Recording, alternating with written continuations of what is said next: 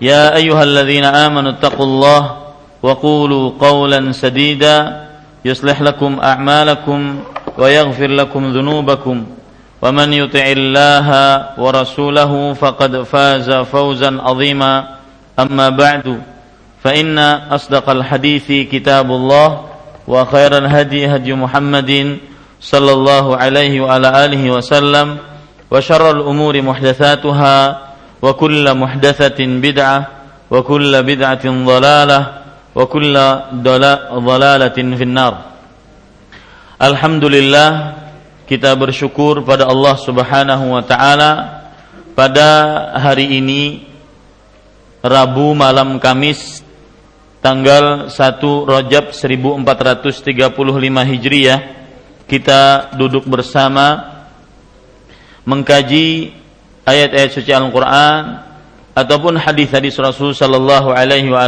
wasallam.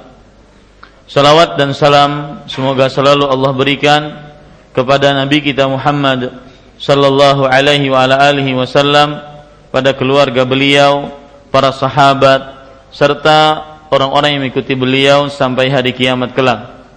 Dengan nama-nama Allah yang husna dan sifat-sifatnya yang mulia, saya berdoa Allahumma inna nas'aluka ilman nafi'an wa rizqan tayyiban wa amalan mutaqabbala. Wahai Allah sesungguhnya kami memohon kepada Engkau ilmu yang bermanfaat rezeki yang baik dan amal yang diterima. Allahumma amin. Bapak Ibu saudara-saudari yang dimuliakan oleh Allah masih kita bersabar di dalam membaca kitab tauhid yang ditulis oleh Fadilatul Syekh Al-Imam Muhammad At-Tamimi rahimahullahu taala.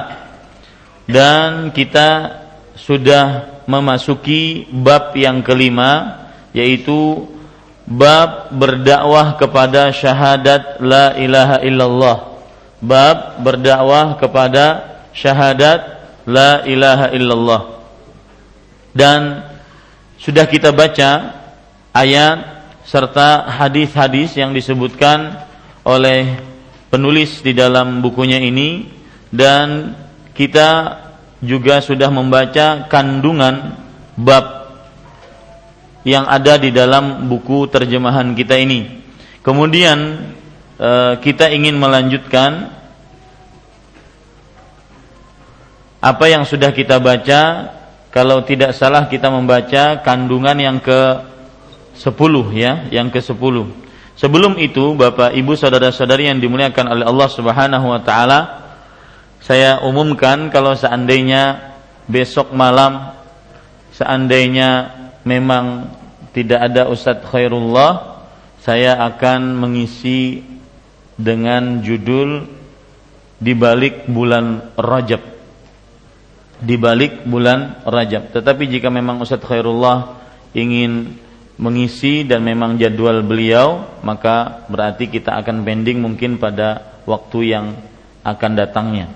Taib Bapak Ibu saudara-saudari yang dimuliakan oleh Allah Subhanahu wa taala dan perlu diperhatikan bahwa ini bab adalah sambungan dari bab-bab sebelumnya. Bahwa ketika seorang sudah mengenal tauhid, mengenal hakikat tauhid, mengenal keutamaan mentauhidkan Allah, kemudian mengenal kebalikan dari tauhid. Agar kita takut terhadap kebalikan tauhid, maka sekarang kita yaitu mendakwahkan tauhid tersebut kepada orang-orang yang berhak untuk mendapatkan dakwah. Dan begitulah semestinya seorang muslim. Ilmu kemudian diamalkan lalu di didakwahkan ilmu kemudian diamalkan lalu apa? Didakwahkan. Dan itulah konsep kebahagiaan ilmu dan amal. Kita langsung membaca kandungan yang e, ke-11 di sini penulis mengatakan kalau saya katakan penulis itu adalah penulis buku ini. Syekh Muhammad At-Tamimi rahimahullahu taala.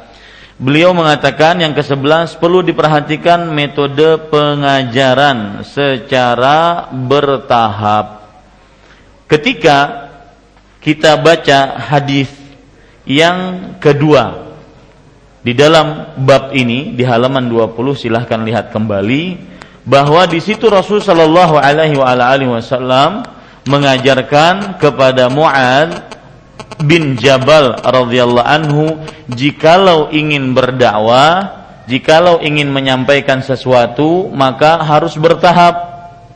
Ya harus ber bertahap jikalau ingin amar ma'ruf nahi mungkar ya, amar ma'ruf maka harus bertahap tetapi perlu diingat kalau seandainya kita meninggalkan maksiat tidak perlu bertahap. Ya. Kalau seandainya meninggal maksiat tidak perlu ber, bertahap. Yang bertahap itu adalah memerintahkan kepada yang wajib. Memerintahkan kepada yang wajib. Jadi seperti misalkan seseorang memerintahkan untuk yang pertama kali adalah dua kalimat syahadat di dalam di dalam hadis ini. Kemudian setelah itu fa inhum ata'u. Kalau seandainya mereka mentaatimu dalam mengucapkan dua kalimat syahadat dengan keimanan, maka fa'alimhum anna Allah aftarada alaihim khamsa salawatin fi kulli yawmin wa laylah. Allah Subhanahu wa taala mewajibkan kepada mereka untuk beritahukan kepada mereka bahwa Allah Subhanahu wa taala mewajibkan kepada mereka untuk mengerjakan salat lima waktu di setiap siang dan malam. Kalau sudah demikian, maka beritahukan kepada mereka bahwasanya Allah mewajibkan kepada mereka untuk membayar zakat dan seterusnya. Ini yang dimaksudkan bertahap ya dan ini salah satu metode pengajaran yang dicontohkan oleh Rasulullah Shallallahu Alaihi Wasallam. Terutama kepada orang-orang yang baru mengenal, mengenal tentang agama Islam seperti anak kecil kemudian setelah itu eh, orang-orang yang mualaf yang baru masuk ke dalam agama Islam. Dimulai dia yang paling terpenting sebelum yang penting.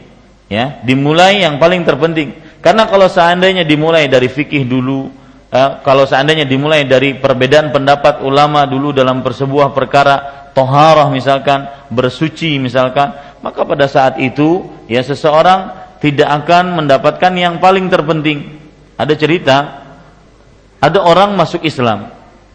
Kemudian para ikhwan yang dirahmati oleh Allah Subhanahu wa taala ketika masuk Islam ada otomatis di bagian-bagian dakwah tersebut ada yang semangat. Tapi kadang-kadang semangat juga membutuhkan ilmu dan bukan kadang-kadang wajib membutuhkan ilmu ya. Karena kesemangatan saja tidak tidak cukup harus dengan dengan ilmu. Kemudian setelah dia masuk ke dalam agama Islam ada orang yang semangat tadi mengatakan ini kejadian di tanah Amerika ataupun di orang-orang yang berbahasa Inggris sana dia mengatakan let's go to hospital. Ayo kita pergi ke rumah sakit. Kata yang baru masuk Islam ini untuk apa? Untuk cutting. Dipotong. What is cutting? Itu yang di bawah dipotong. Yang di bawah dipotong katanya. Habis itu dia bertanya, if everyone embrace Islam must like that? Apakah setiap orang yang masuk ke dalam agama Islam harus dia me uh, me melakukan cutting tadi? Yes, everyone, every us kata dia. Semua dari kita sudah dipotong semuanya. Dia heran. Kalau begitu saya tidak jadi dia masuk Islam. Kata dia kalau seandainya kamu nggak jadi masuk Islam, murtad kan keluar dari agama Islam harus dipotong. Man baddala dinahu faqtulu. Barang siapa yang mengganti agamanya, maka bunuh. Jadi masuk Islam potong bawah, masuk keluar Islam potong atas. Nah, ini para ikhwah sekalian harus dengan uh, bertahap mana yang paling terpenting. Dan permasalahan fikih apakah setiap yang masuk Islam harus dikhitan? Nah, itu permasalahan lain nantinya.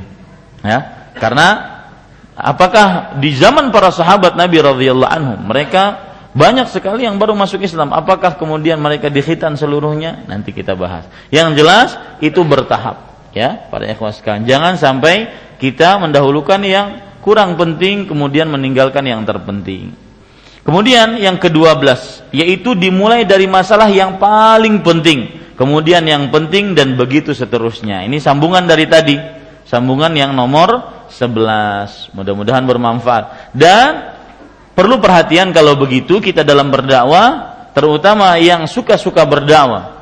Artinya yang ada gairah, ada semangat untuk berdakwah, maka contohlah Rasulullah Shallallahu Alaihi Wasallam dalam berdakwah, yaitu beliau memulainya dengan dengan tauhid dahulu, seperti yang beliau lakukan di kota Mekah. Nabi Muhammad Shallallahu Alaihi Wasallam selama 13 tahun dari mulai berdakwah secara sembunyi-sembunyi, kemudian berdakwah secara terang-terangan, kemudian akhirnya berdakwah di hadapan khalayak ramai di depan kota, masyarakat kota Mekah, beliau berdiri di atas di atas bukit Sofa, ya ayuhan nas, qulu la ilaha illallah tuf. Wahai manusia, katakanlah la ilaha illallah, maka kalian akan beruntung.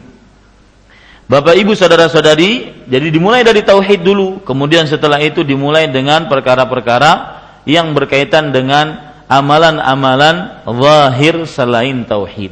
Bapak Ibu saudara-saudari, kalau kita perhatikan itu terjadi di dakwahnya Rasulullah sallallahu alaihi wasallam.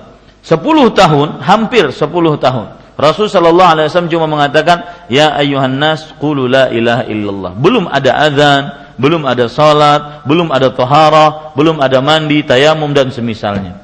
Kapan ada? Ketika Isra dan Mi'raj. Ya, ketika Isra dan Mi'raj. Dan ini juga tugas e, penting saya di bulan Rajab ini saya kebiasaannya kalau mendapati bulan-bulan yang itu adalah merupakan hal-hal yang terpenting dan e, perlu diketahui oleh kaum muslim maka kadang-kadang kajian-kajian rutin yang biasa membaca kitab saya akan e, ambil waktunya untuk membicarakan tentang Isra dan Mi'raj. Dan saya sudah janji bahwa saya akan bercerita tentang Isra dan Mi'raj di bulan ini di bulan Rajab insyaallah dari hadis-hadis sahih dan juga ayat-ayat suci Al-Qur'an. Dan juga tafsiran-tafsiran para sahabat sehingga kita mengetahui cerita Isra dan Mi'raj dari mulai A sampai Z-nya. Sampai dari mulai Nabi mulai dari Masjidil Haram sampai ke kembali lagi ke Masjidil Haram sebelum subuh insyaallah kita akan bahas insyaallah taala Bapak Ibu saudara-saudari yang dimuliakan oleh Allah Subhanahu wa taala kalau kita perhatikan salat Salat itu diwajibkan oleh Allah Subhanahu wa taala kapan? Dua tahun sebelum hijrahnya Rasulullah. Dua tahun sebelum hijrahnya Rasulullah Shallallahu Alaihi Wasallam dari kota Mekah ke kota Madinah. Berarti selama Nabi Muhammad Wasallam dimulai dari umur 40 tahun diangkat menjadi nabi dan rasul, berdakwah sampai umur 50 tahun. Kemudian masuki umur 51 tahun, artinya beliau berdakwah 11 tahun, itu dakwanya cuma la ilaha illallah. Qulu la ilaha illallah. Katakanlah la ilaha illallah, maka kalian akan beruntung. Maka ini perlu kita contoh. Ya, banyak sekali pertanyaan-pertanyaan yang timbul di tengah-tengah keluarga ketika anaknya sudah mengaji kepada Al-Quran dan Sunnah dengan dipahami oleh para salafus saleh. Dia ingin mengajak keluarga-keluarganya bapak ibunya kakak adik kakak adiknya paman bibinya ya. Saudara-saudaranya kerabat-kerabatnya ke jalan sunnah. Maka terasa sangat sulit. Kenapa? Karena tidak dimulai dengan akidah tidak dimulai dengan syahadat asyhadu alla ilaha illallah kenalkan makna syahadat kenalkan konsekuensi orang yang bersyahadat maka dia akan mudah menerima ayat-ayat suci Al-Quran ataupun hadis-hadis Rasul Sallallahu Alaihi Wasallam. Jangan dimulai pertama kali ini mun di Masjid Imam Syafi'i ini kada boleh. Ini jar ustadz dan di Masjid Imam Syafi'i kada boleh. Bukan seperti itu berdakwah. Ya, ajari perkara tauhid, ajari makna syahadat la ilaha illallah. Taib yang ketiga belas Salah satu sasaran pembagian zakat ialah orang-orang fakir. Di sini disebutkan dalam hadis yang kedua, yaitu hadis dari Abdullah bin Abbas yang kita telah baca tersebut, bahwa Rasul Shallallahu Alaihi Wasallam bersabda, "Fa inhum ata'uka lidzalik fa'alimhum anna Allah alaihim sadaqatan tu'khadhu min aghniyaihim faturaddu fi fuqaraihim." Artinya, jika mereka mentaatimu dalam perihal solat lima waktu, maka beritahukan kepada mereka, kepada ahlul kitab, yang sudah masuk ke dalam agama Islam dari kaum dari negeri Yaman tersebut ya kemudian sudah mengerjakan sholat beritahukan kepada mereka bahwa Allah Subhanahu wa taala telah mewajibkan atas mereka sebuah sedekah lihat kata-kata sedekah di sini Rasul Shallallahu Alaihi Wasallam memakai kata sedekah untuk zakat makanya para ulama mengatakan sedekah adalah pemberian yang diberikan oleh seseorang kepada orang lain berharap pahala dari Allah Subhanahu wa taala. Jika sedekah itu wajib maka disebut dengan zakat. Ya. Nah, di sini Allah mewajibkan atas mereka sebuah sedekah yang diambil dari orang-orang kaya mereka diberikan, dikembalikan kepada orang-orang miskin mereka Kata-kata miskin di sini menunjukkan bahwasanya salah satu mustahik zakat, orang yang berhak mendapatkan zakat adalah orang miskin, ya, orang miskin. Apa pengertian orang miskin? Apa bedanya dengan fakir? Mana yang lebih kere, fakir dengan miskin? Nah, ini pertanyaan-pertanyaan. Ya. Pada ikhwah, Bapak Ibu, saudara-saudari, uh, untuk mustahik zakat untuk orang-orang yang berhak mendapatkan harta zakat itu disebutkan oleh Allah dalam surah At-Taubah ayat 60. Allah Subhanahu wa taala berfirman, "Innamas sadaqatu lil fuqara'i wal masakini wal 'amilina 'alaiha wal mu'allafati qulubuhum wa fir riqabi wal gharimina wa fi sabilillah wa banis sabil fariidatan minallah." Wallahu samiun alim. Sesungguhnya sedekah, nah di sini juga Allah memakai kata sedekah untuk zakat. Ya. Jadi sedekah yang wa yang wajib itu namanya apa? Zakat. Ya. Sesungguhnya sedekah hanya diberikan kepada orang apa yang pertama kali? Fakir. Kemudian miskin, amil zakat, wal gharimin. Ya, orang yang berhutang, wafir riqab, budak yang ingin memerdekakan dirinya. Kemudian uh, orang saya ulangi ya lil fuqara wal mas lil fuqara wal masakin wal amilina 'alaiha wal muallafati qulubuhum orang yang muallaf baru masuk Islam yang diingin dieratkan hatinya diteguhkan hatinya wal muallafati qulubuhum wa fir orang budak yang ingin memerdekakan dirinya wal ghadimin orang yang berhutang dan kelilit hutang dirinya wa bani sabi uh, wa fi sabilillah wa bani sabil fardhatan minallah dan orang yang berjihad di jalan Allah dan orang yang bersafar kemudian kehabisan bekal ini delapan orang-orang yang berhak mendapatkan zakat wajib ya zakat wajib nah di dalam hadis ini yang merupakan kandungan halaman ke-13 salah satu sasaran pembagian zakat ialah orang-orang di sini sebenarnya disebutkan orang-orang miskin, eh apa? Betul, orang-orang fakir ya. Orang-orang fakir, betul. Baik, orang-orang fakir apa bedanya dengan miskin? Siapa yang lebih miskin? Fakir atau miskin? Maka berdasarkan ayat ini, orang fakir lebih kere dibandingkan orang miskin. Ya, lebih melarat dibandingkan orang orang miskin. Apa pengertian orang fakir? Orang fakir adalah orang yang tidak mempunyai penghasilan sama sekali. Atau definisi lain orang yang mempunyai penghasilan tetapi tidak mencukupi setengah dari keperluannya. Setengah dari keperluannya, entah itu per hari, entah itu per bulan, per minggu, yang penting setengah dari keperluannya itu orang fakir. Sedangkan orang miskin adalah orang yang mempunyai penghasilan tetapi tidak mencukupi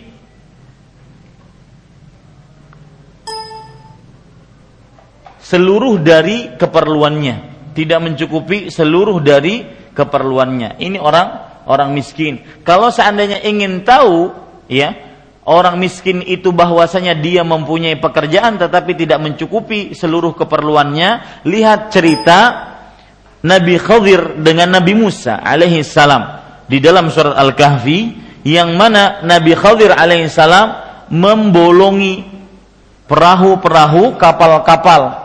Nah, itu fakanat lima sakin. Itu adalah orang untuk uh, yang dimiliki oleh orang-orang miskin. Artinya mereka punya pekerjaan, akan tetapi pekerjaannya tidak mencukupi penghasilannya. Nah, ini para ikhwan yang dirahmati oleh Allah Subhanahu wa taala. Taib. Yang ke-14 sekarang. Orang yang berilmu supaya menjelaskan sesuatu yang masih diragukan oleh orang yang sedang belajar. Ya. Uh, Bapak Ibu saudara-saudari yang dimuliakan oleh Allah Subhanahu wa taala, kita ambil dari mana hal itu? Kita ambil dari bahwa Rasulullah Shallallahu alaihi wasallam di hadis yang kedua di dalam bab ini, hadis yang terakhir, beliau menyebutkan bahwa aku akan berikan bendera kepada seseorang yang mencintai Allah dan Rasulnya dan dia dicintai oleh Allah dan Rasulnya. Nah ini Rasul Shallallahu Alaihi Wasallam memberitahukan kemudian siapa mereka, siapa orang tersebut. Nah, ini menunjukkan bahwasanya tugas seorang alim adalah menjelaskan sesuatu yang masih diragukan oleh orang yang sedang belajar. Tugasnya seperti itu. Ya. Jangan terbalik. Jangan terbalik Allah Subhanahu wa taala berfirman di dalam Al-Qur'an, "Fas'alu ahla dzikri in kuntum la ta'lamun." Artinya, bertanyalah kepada orang yang berilmu jika kalian tidak mengetahuinya. Dalam ayat ini Allah membagi manusia itu menjadi dua. Yang pertama, orang yang berilmu tugasnya menjawab pertanyaan orang-orang yang tidak berilmu. Yang kedua, orang yang tidak berilmu tugasnya bertanya kepada orang yang berilmu. Nah, ini para ikhwas sekalian. Yang kelima belas, berkenaan dengan zakat, dilarang untuk mengambil harta pilihan termahal harganya. Kalau kita sebagai amil zakat, yang mengambil zakat-zakat pada orang-orang yang diluaskan rezekinya, yang sudah sampai nisab dan melalui satu haul dan dan zakat tersebut memang dan harta tersebut memang kepemilikan dia secara sempurna maka pada saat itu kita kalau ingin mengambil zakat jangan pilih harta yang paling dia dia sukai ataupun harta yang paling harta pilihan dia. Akan tetapi cukup. Yang penting dia mengeluarkan zakat wajibnya. Ya yang penting si fulan tersebut mengeluarkan zakat wajibnya. Yang ke-16, supaya menjaga diri dari tindakan zalim terhadap seseorang. Tindakan zalim di sini salah satunya adalah amil zakat, mengambil zakat dari harta-harta pilihan, harta-harta yang termahal harganya. Ini tidak boleh. Ya. Ini termasuk perbuatan zalim. Termasuk perbuatan apa? Zalim. Taib. Bapak Ibu saudara-saudari, e, kezaliman secara bahasa maksudnya adalah meletakkan sesuatu tidak pada tidak pada tempatnya. Apa pun yang diletakkan sesuatu pada tempat pada tempatnya itu adalah sebuah kezaliman. Contoh misalkan ghibah. Kenapa disebut kezaliman? Siapa yang tahu? Ghibah menggunjing orang. Kenapa disebut sebuah perbuatan zalim? Hah? Kita katakan kezaliman adalah apa? Meletakkan sesuatu tidak pada tempatnya, menggunjing orang. Kenapa disebut dengan perbuatan zalim? Dari sisi mana? Aa. Karena sama dengan memakan bangkai saudara sendiri. Kezalimannya itu dari mana? Kezalimannya itu kan zalim itu artinya apa? Meletakkan sesuatu tidak pada tempatnya nih. Ini peci yang saya pakai saya letakkan di kaki. Nah, itu saya berbuat zalim. Nah, termasuk perbuatan zalim menghibah orang dan ini menghabiskan pahala.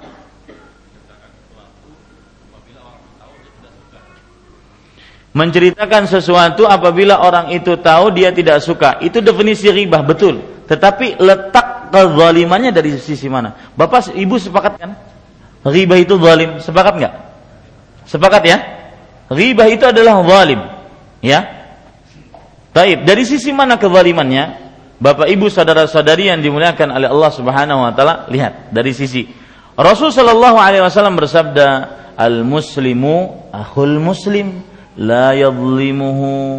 wa la yahqiruhu wa la yuslimuhu Artinya seorang muslim lama-lama saya tidak punya handphone ini. Ya, seorang muslim, Bapak Ibu saudara-saudari yang dimuliakan oleh Allah Subhanahu wa taala adalah saudara bagi muslim yang lain. Dia tidak menzaliminya, tidak menghinanya, lihat. Ya. Tidak menyerahkannya kepada musuh. Ini salah satu kenapa ghibah disebut perbuatan zalim. Karena seorang muslim yang aturan dia harus dijaga kehormatannya yang aturan dia harus dijaga kehormatannya dia harus di dijaga kehormatannya kemudian dia harus di uh, dimuliakan tetapi ini malah dibicarakan tetapi ini malah di dibicarakan ini Bapak Ibu saudara-saudari yang dimuliakan oleh Allah Subhanahu wa taala Taib Bapak Ibu saudara-saudari yang dimuliakan oleh Allah Subhanahu wa taala. Sekarang kita lanjutkan. Tetapi yang dimaksudkan dengan uh, nomor 16 di sini supaya menjaga diri dari tindakan zalim terhadap seseorang, ini maksudnya adalah sesuai dengan hadis yang disebutkan yaitu amil zakat mengambil harta yang termahal. Ya, yang sangat disukai oleh pemilik harta. Ini termasuk apa? kezaliman. Yang ke-17 diberitahukan oleh Rasulullah sallallahu alaihi wasallam bahwa doa orang mazlum yaitu doa orang yang dizalimi dikabulkan oleh Allah. Hati-hati, Pak. Ya.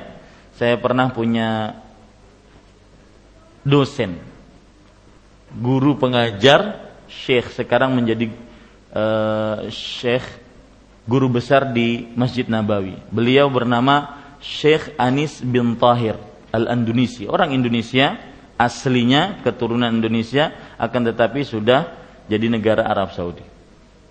Dan face-nya seperti orang Indonesia pokoknya. Nah, beliau ini so, jarang sekali absen kalau ngajar. Tidak pernah absen. Suatu ketika beliau sampai absen hampir dua minggu. Ketika beliau hadir lagi ke kampus, kita tanya, Syekh, engkau jarang sekali absen, Kenapa bisa absen? Kata beliau, saya sakit tangan kanan saya yang biasa saya gunakan untuk menulis, tidak bisa saya gerakkan. Saya berpikir habis-habisan, apa yang pernah saya lakukan dari kezaliman? Apa yang pernah saya lakukan dari kezaliman? Kata Syekh, wallahu alam, mungkin ketika saya masuk ke dalam warung, waktu itu saya bergegas ingin keluar, saya kalau bahasa Banjar tegepak orang. Orang tersebut mungkin marah karena saya tidak memperhatikan lagi saya masuk-masuk mobil. Subhanallah. Setelah semenjak itu memang kejadiannya tangan saya tidak bisa digerakkan lagi. Maka hati-hati doanya orang yang terzalim. Terutama orang-orang yang mungkin mempunyai para orang-orang yang bekerja di tempatnya, para pembantu, sopir, pekerja rumah tangga, pekerja di uh, di tokonya ataupun uh, khusus untuk para pekerja tadi saya sebutkan hadis riwayat Imam Ibnu Majah a'tul ajira qabla an 'araqahu. Artinya berikan kepada para pekerja kita ajrahu gajinya sebelum kering keringatnya sebelum kering keringatnya. Jangan sampai kita menzalimi orang dalam uh, orang-orang yang bekerja dengan kita. Bahkan yang perlu kita lakukan malah kita memberikan hal yang baik-baik kepada mereka. Karena itu termasuk daripada sifat seorang pemimpin yang baik dan sifat seorang yang mengambil para pekerjanya yang baik yaitu dia sering memberikan hadiah, sering memberikan kebaikan kepada para pekerjanya tersebut. Kemudian juga kepada seorang muslim dengan muslim yang lainnya. Hati-hati doanya orang yang terzalimi dikabulkan.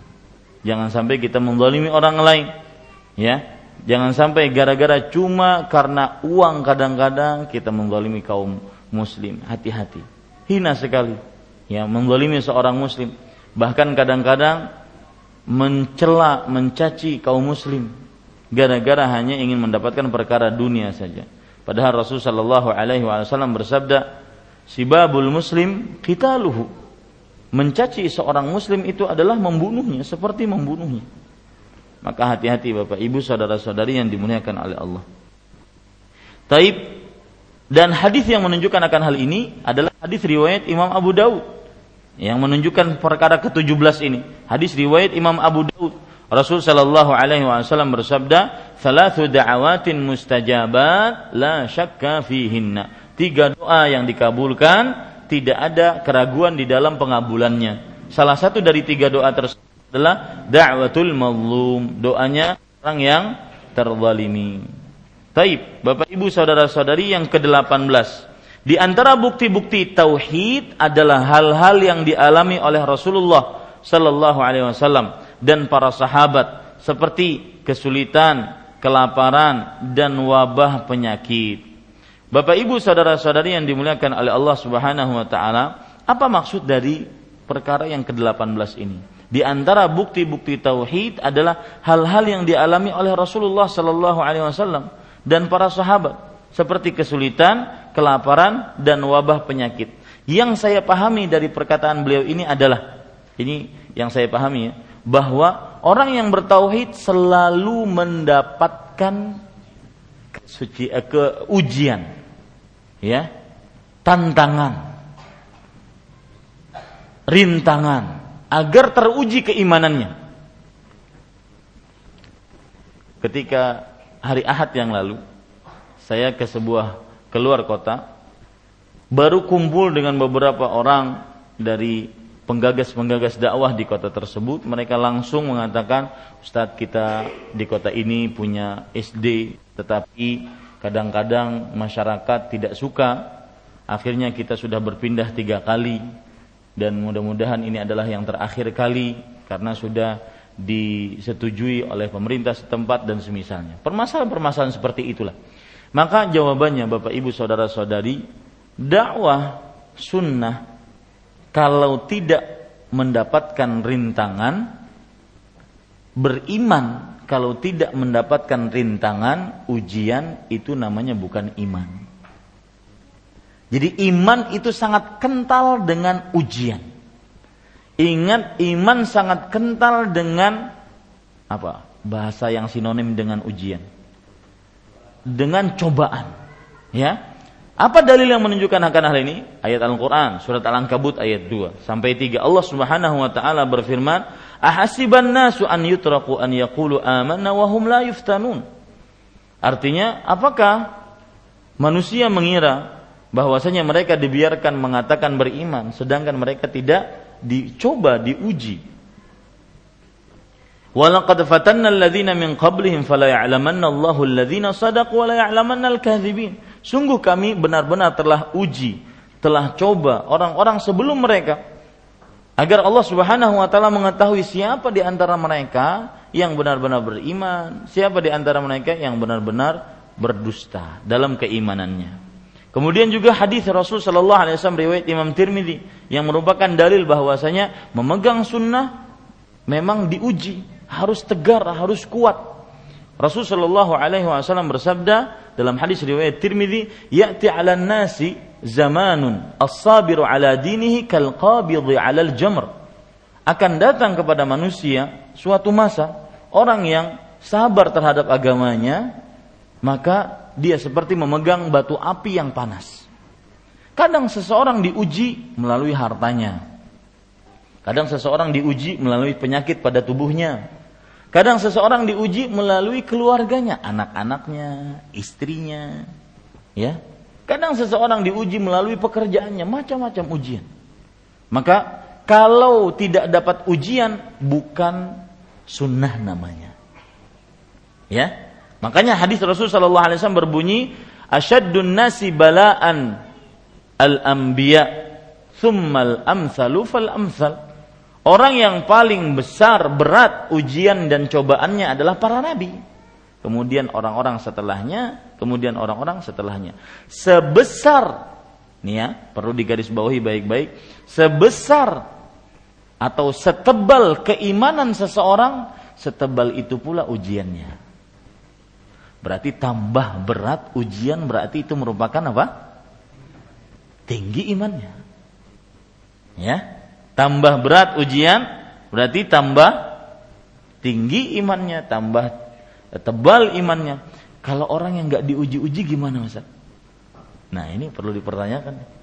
Yang sering mengatakan, saya sering berhadapan dengan orang-orang seperti ini. Ya silahkan azan dulu.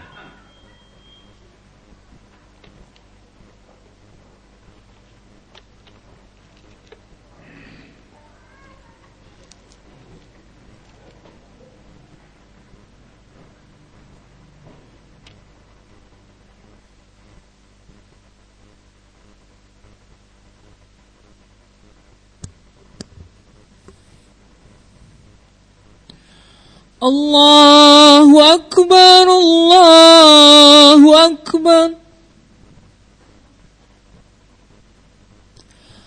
الله أكبر الله أكبر. أشهد أن لا إله إلا الله.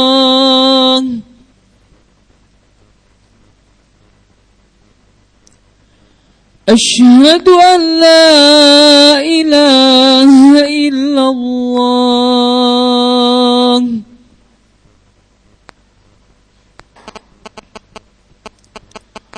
أشهد أن محمد رسول الله.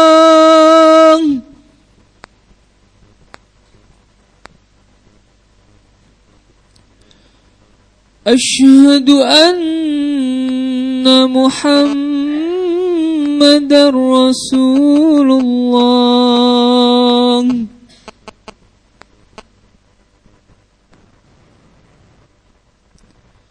حي على الصلاة.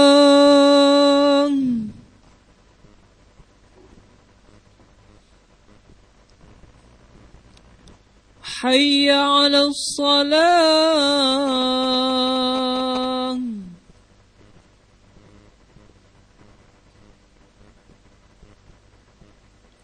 حي على الفلاح.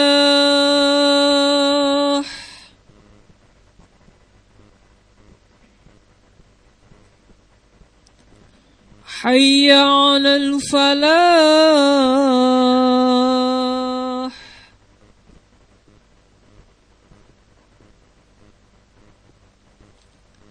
الله أكبر الله أكبر.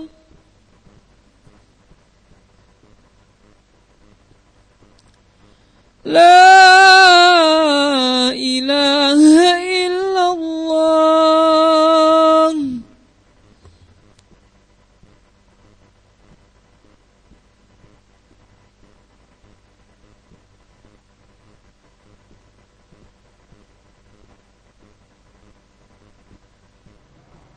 Ya, kita lanjutkan Bapak Ibu saudara-saudari yang dimuliakan oleh Allah Subhanahu wa taala.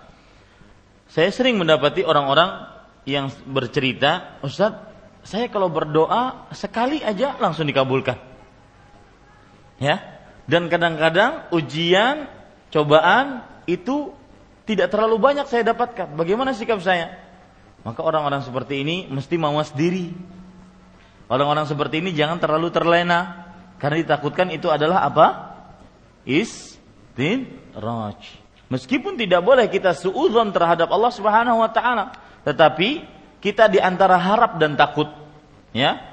Alhamdulillah doa kita dikabulkan, berarti Allah Subhanahu wa taala meridhai permintaan kita. Tetapi kita juga harus mawas diri, hati-hati, jangan-jangan itu termasuk hal yang merupakan istidraj dari Allah Subhanahu wa taala. Taib. Jadi intinya kalau orang yang bertauhid senantiasa tidak lepas dari ujian dan cobaan. Harus dia diuji dan dicoba agar mana yang benar-benar bertauhid, mana yang tidak benar-benar. Yang ke-19. Sabda Rasulullah sallallahu alaihi wasallam yang berbunyi, "La'utiyanna rayata." Sungguh aku akan serahkan bendera komando perang ini sampai seterusnya. Adalah salah satu tanda-tanda kenabian beliau. Ini benar-benar bahwasanya Rasul Shallallahu Alaihi Wasallam kan di dalam hadis itu mengatakan, sungguh aku akan serahkan bendera komando perang ini besok hari kepada orang yang mencintai Allah serta Rasulnya dan Allah serta Rasulnya mencintainya. Ini merupakan bukti kenabian Nabi Muhammad Shallallahu Alaihi Wasallam bahwasanya itu adalah wahyu dari Allah Subhanahu Wa Taala. Memang akhirnya Ali bin Abi Thalib radhiyallahu anhu adalah orang yang mencintai Allah dan Rasulnya dan beliau dicintai oleh Allah dan Rasulnya. Jadi ini bukti kenabian Rasulullah Sallallahu Alaihi Wasallam. Yang kedua puluh, sembuhnya kedua mata Ali bin Abi Thalib radhiyallahu anhu setelah diludahi oleh Rasulullah Sallallahu Alaihi Wasallam termasuk pula dari tanda kenabian beliau. Nah, ini mukjizat namanya. Definisi mukjizat sudah Bapak Ibu tuliskan. Mukjizat adalah sesuatu yang di luar kebiasaan manusia yang Allah berikan pada para nabi dan rasulnya. Untuk apa tujuannya? Apa? Menantang musuh, ya, menantang musuh, ya. Dan itu bedanya dengan karomah. Kalau karomah juga sesuatu yang luar biasa yang Allah berikan. Akan tetapi kepada hamba-hamba soleh saja bukan nabi dan rasul. Kepada hamba-hamba soleh atau kepada wali-wali Allah. Ya untuk apa? Untuk memperlihatkan kekuasaan Allah subhanahu wa taala bukan untuk menantang musuh. Ya nah ini Ali bin Abi Thalib radhiyallahu anhu sakit mata kemudian diludahi oleh Rasul Shallallahu Alaihi Wasallam dan akhirnya sembuh dengan izin Allah Subhanahu Wa Taala. Taib. Yang kedua puluh satu keutamaan Ali bin Abi Thalib. Dalam hadis-hadis yang kita baca, terutama hadis yang terakhir, ya, terdapat keutamaan Ali bin Abi Thalib. Satu keutamaannya bahwasanya beliau dinyatakan oleh Rasulullah seorang yang mencintai Allah dan Rasulnya. Yang kedua, beliau juga dinyatakan oleh Rasulullah seorang yang dicintai oleh Allah dan Rasulnya. Dan ini yang lebih berat, dicintai oleh Allah dan Rasulnya.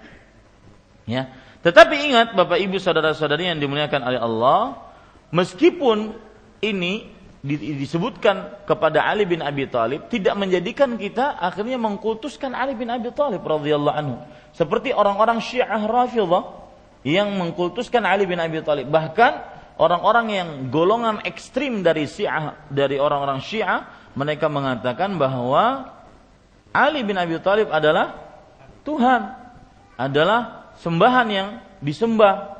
Ya boleh minta kepada Ali bin Abi Thalib sebagaimana kita minta kepada uh, Allah kata mereka. Ini adalah keliru. Dan saya katakan kebanyakan kelompok-kelompok yang sesat kelompok-kelompok sempalan dalam Islam salah satu sebabnya adalah karena mereka mengkultuskan di luar batas yang dibatasi oleh Allah dan Rasulnya ya Coba lihat kaum Nasrani mereka melenceng dari ajaran Allah dan Rasulnya ketika mengkultuskan siapa? Aisyah bin Maryam. Mereka jadikan sebagai anak Allah subhanahu wa ta'ala. Ini pengkultusan. Kemudian kaum Yahudi. Mereka melenceng dari ajaran Islam. Gara-gara mengkultuskan siapa? Uzair. Mereka mengatakan bahwasanya Uzair adalah anak Allah. Ini termasuk daripada pengkultusan di luar batas. Maka kita katakan untuk kita umat Nabi Muhammad SAW agar kita tidak terlampau mengkultuskan Rasulullah dari derajat yang sudah Allah Subhanahu wa taala berikan kepada beliau, maka amalkan hadis Rasul sallallahu alaihi wasallam yang berbunyi, "La tatruni kama atratin nasara Isa bin Maryam." Qulu Abdullahi wa rasuluh Innama ana Abdullah wa rasuluh. Faqulu Abdullah wa rasuluh. Janganlah kalian terlalu mengagung-agungkan aku sebagaimana kaum Nasrani mengagungkan memuji tanpa uh, lebih dari batasnya terhadap Isa bin Maryam. Akan tetapi aku hanyalah hamba Allah Abdullah. Ini gelar pertama Rasulullah. Abdullah hamba Allah ya dan Rasulullah. Jadi Rasulullah Shallallahu Alaihi Wasallam mempunyai dua gelar, Abdullah dan Rasulullah. Ya, Abdullah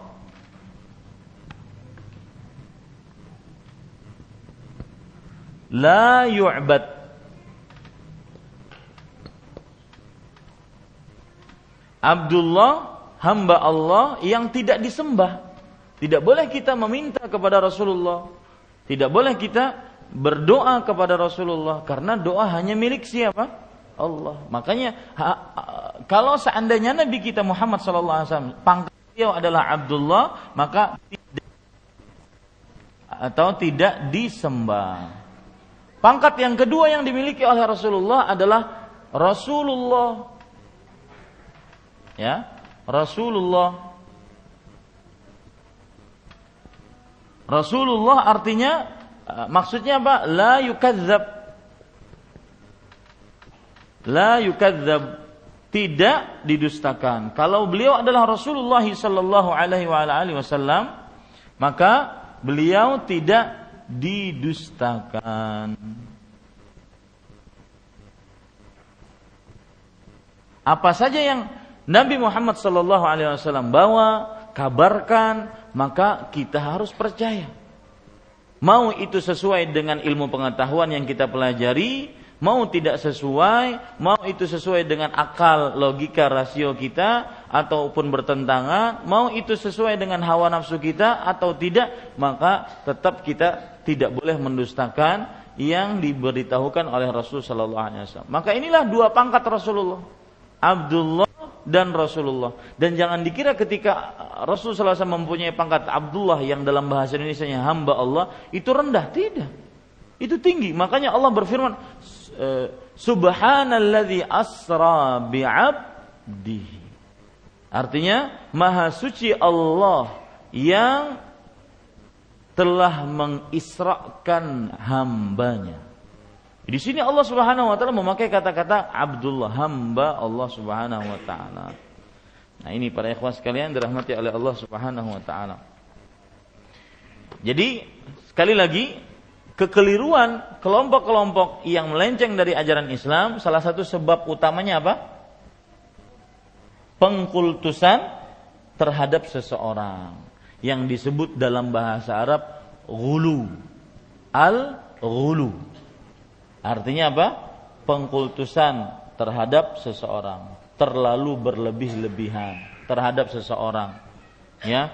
Misalkan terlalu berlebihan terhadap seseorang menganggap orang tersebut sudah sampai derajatnya akhirnya boleh tidak sholat ini tidak benar kenapa karena Rasul Shallallahu Alaihi Wasallam yang beliau hamba Allah yang paling dekat ya tidak pernah meninggalkan sholat. Bahkan sampai dalam keadaan beliau sakit keras pun beliau sholat. Bahkan berjamaah.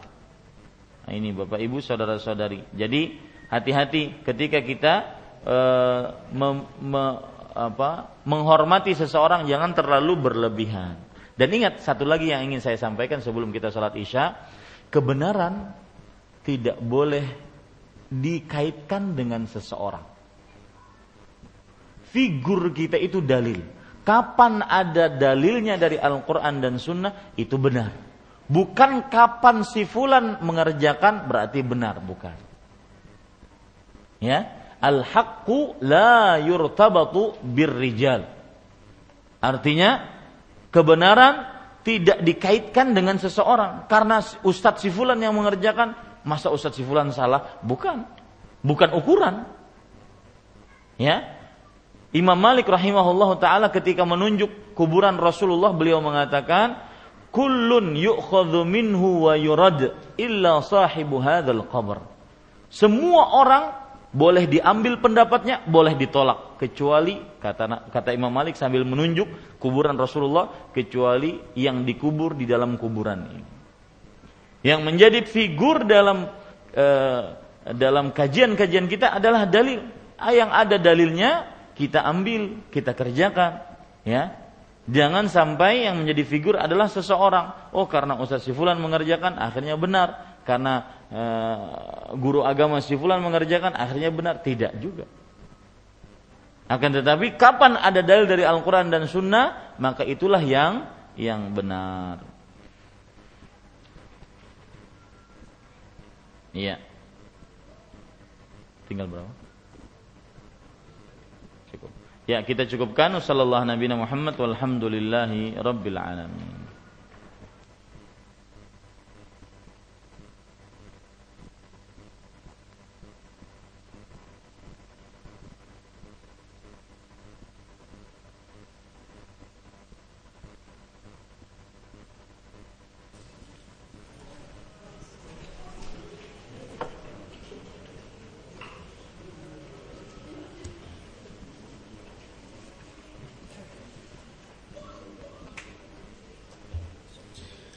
الله أكبر الله أكبر. أشهد أن لا إله إلا الله. أشهد أن محمد رسول الله. حي على الصلاة حي على الفلاح. قد قامت الصلاة قد قامت الصلاة الله أكبر الله أكبر لا إله إلا الله استووا luruskan rapatkan sapnya taqarabu saling mendekat lihat kanan dan kiri jangan biarkan kekosongan untuk syaitan mengganggu salat berjamaah kita.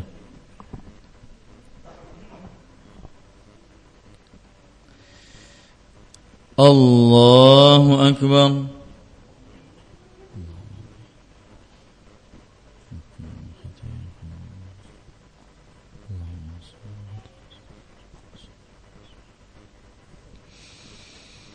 الحمد لله رب العالمين.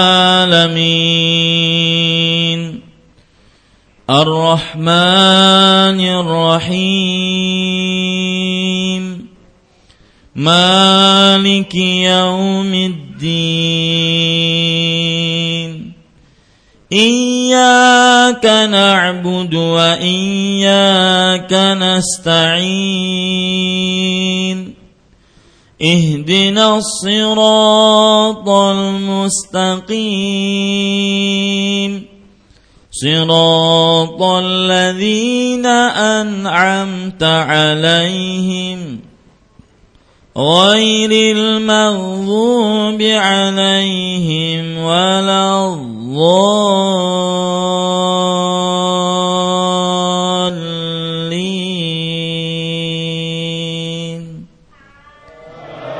آمين.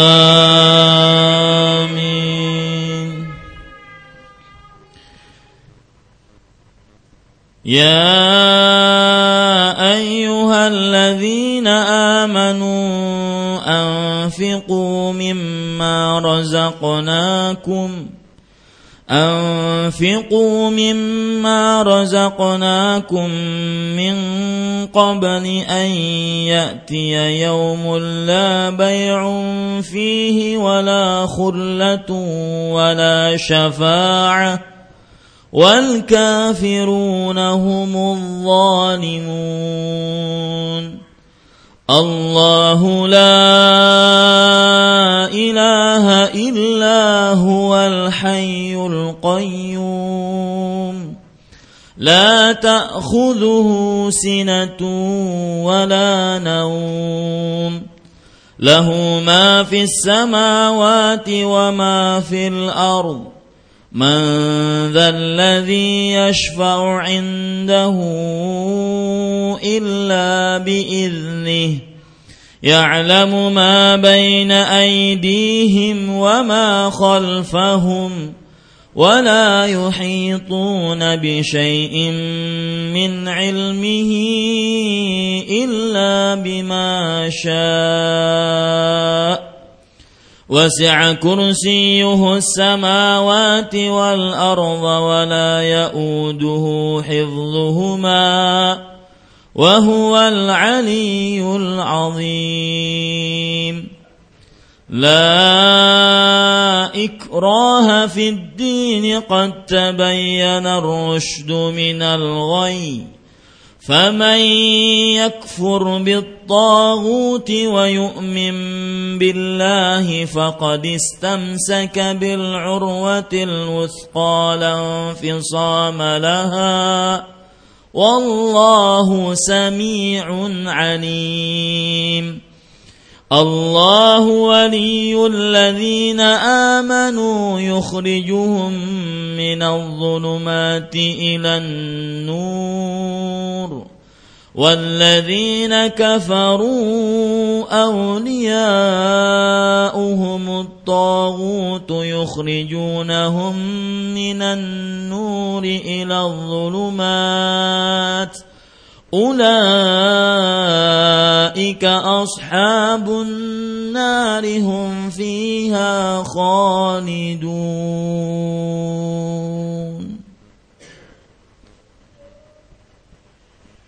الله أكبر.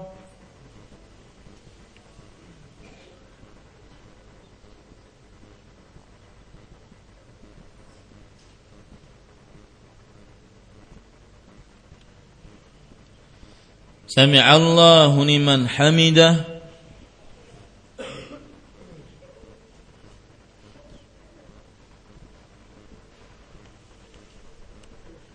الله أكبر.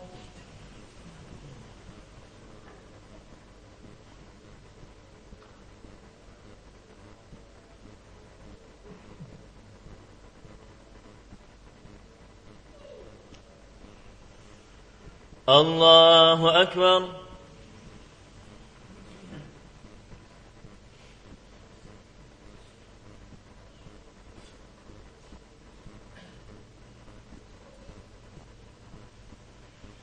الله أكبر.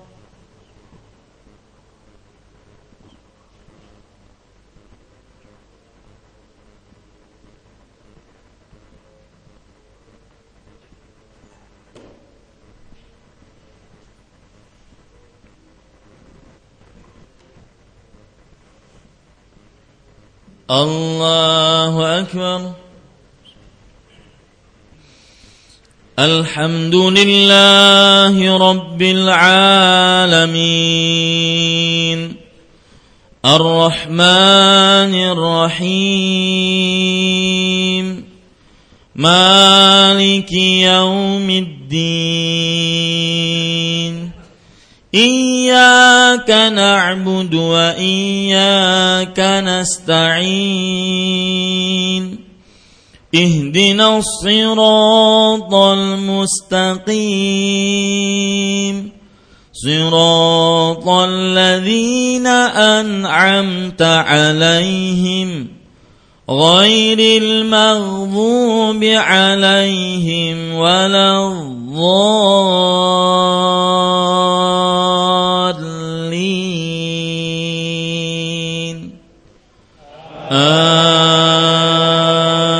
آمين. ألم تر إلى الذي حاج إبراهيم في ربه أن آتاه الله الملك؟ إذ قال إبراهيم ربي الذي يحيي ويميت قال أنا أحيي وأميت. قال إبراهيم فإن الله يأتي بالشمس من المشرق فأت بها من المغرب فبهت الذي كفر والله لا يهدي القوم الظالمين أو كالذي مر على قرية وهي خاوية على عروشها قال أنا يحيي هذه الله بعد موتها فأماته الله مئة عام ثم بعثه. قال كم لبثت؟ قال لبثت يوما أو بعض يوم. قال بل لبثت مئة عام فانظر إلى طعامك وشرابك لم يتسنه. وانظر إلى العظام كيف ننشزها ثم نكسوها لحما. فلما تبين له قال أعلم أن الله على كل شيء قدير. وإذ قال إبراهيم رب أرني كيف تحيي الموتى. قال أولم تؤمن قال بلى ولكن ليطمئن قلبي. قال فخذ أربعة من الطير فسرهن إليك ثم اجعل على كل جبل منهن جزءا. ثم ادعهن يأتينك سعيا. واعلم أن الله عزيز حكيم.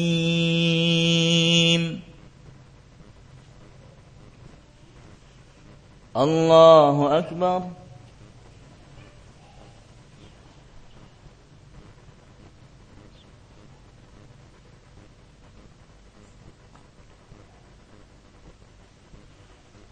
سمع الله لمن حمده.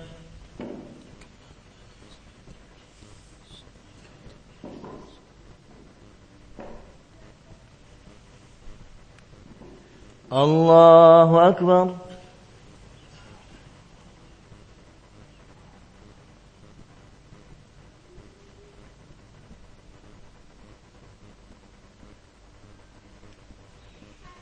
الله أكبر.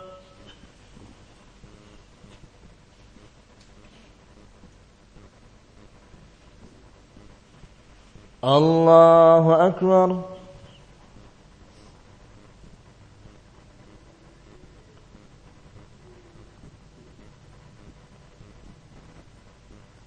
الله أكبر.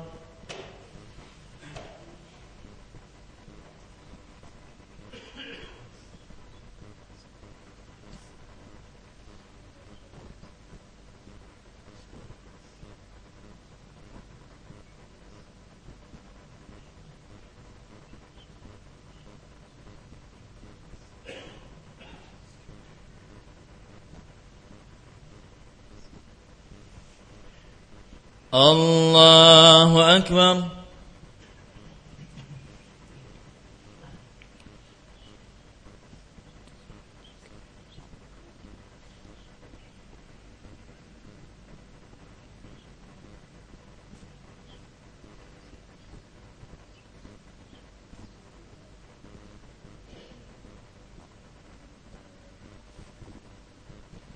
الله أكبر.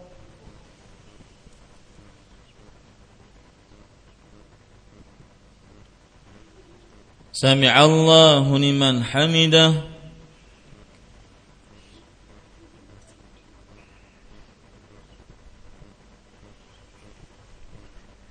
الله أكبر.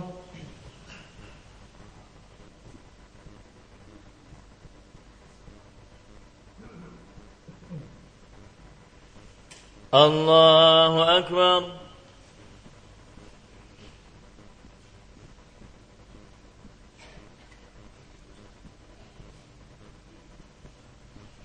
الله أكبر.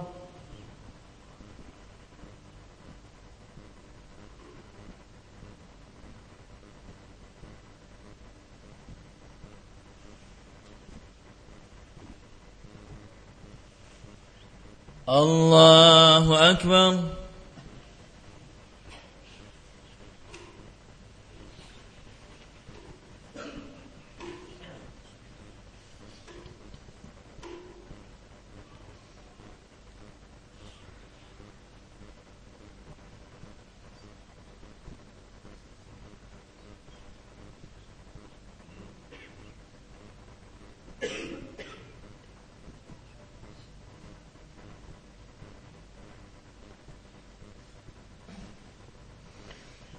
الله أكبر.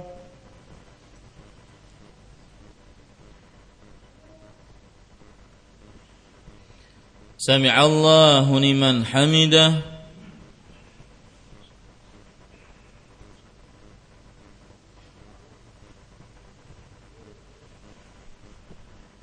الله أكبر.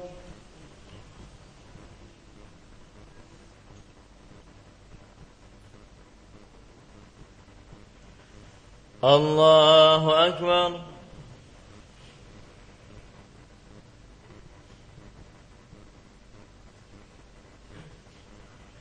الله أكبر.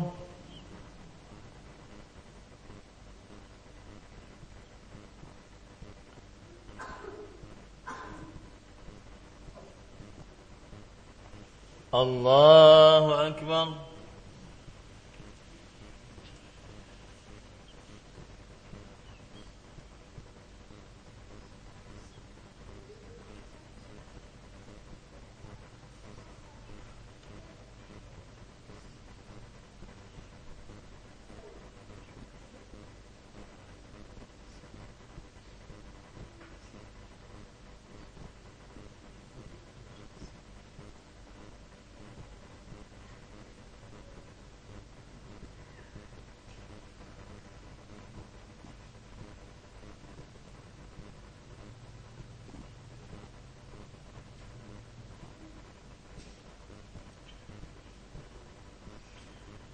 السلام عليكم ورحمة الله.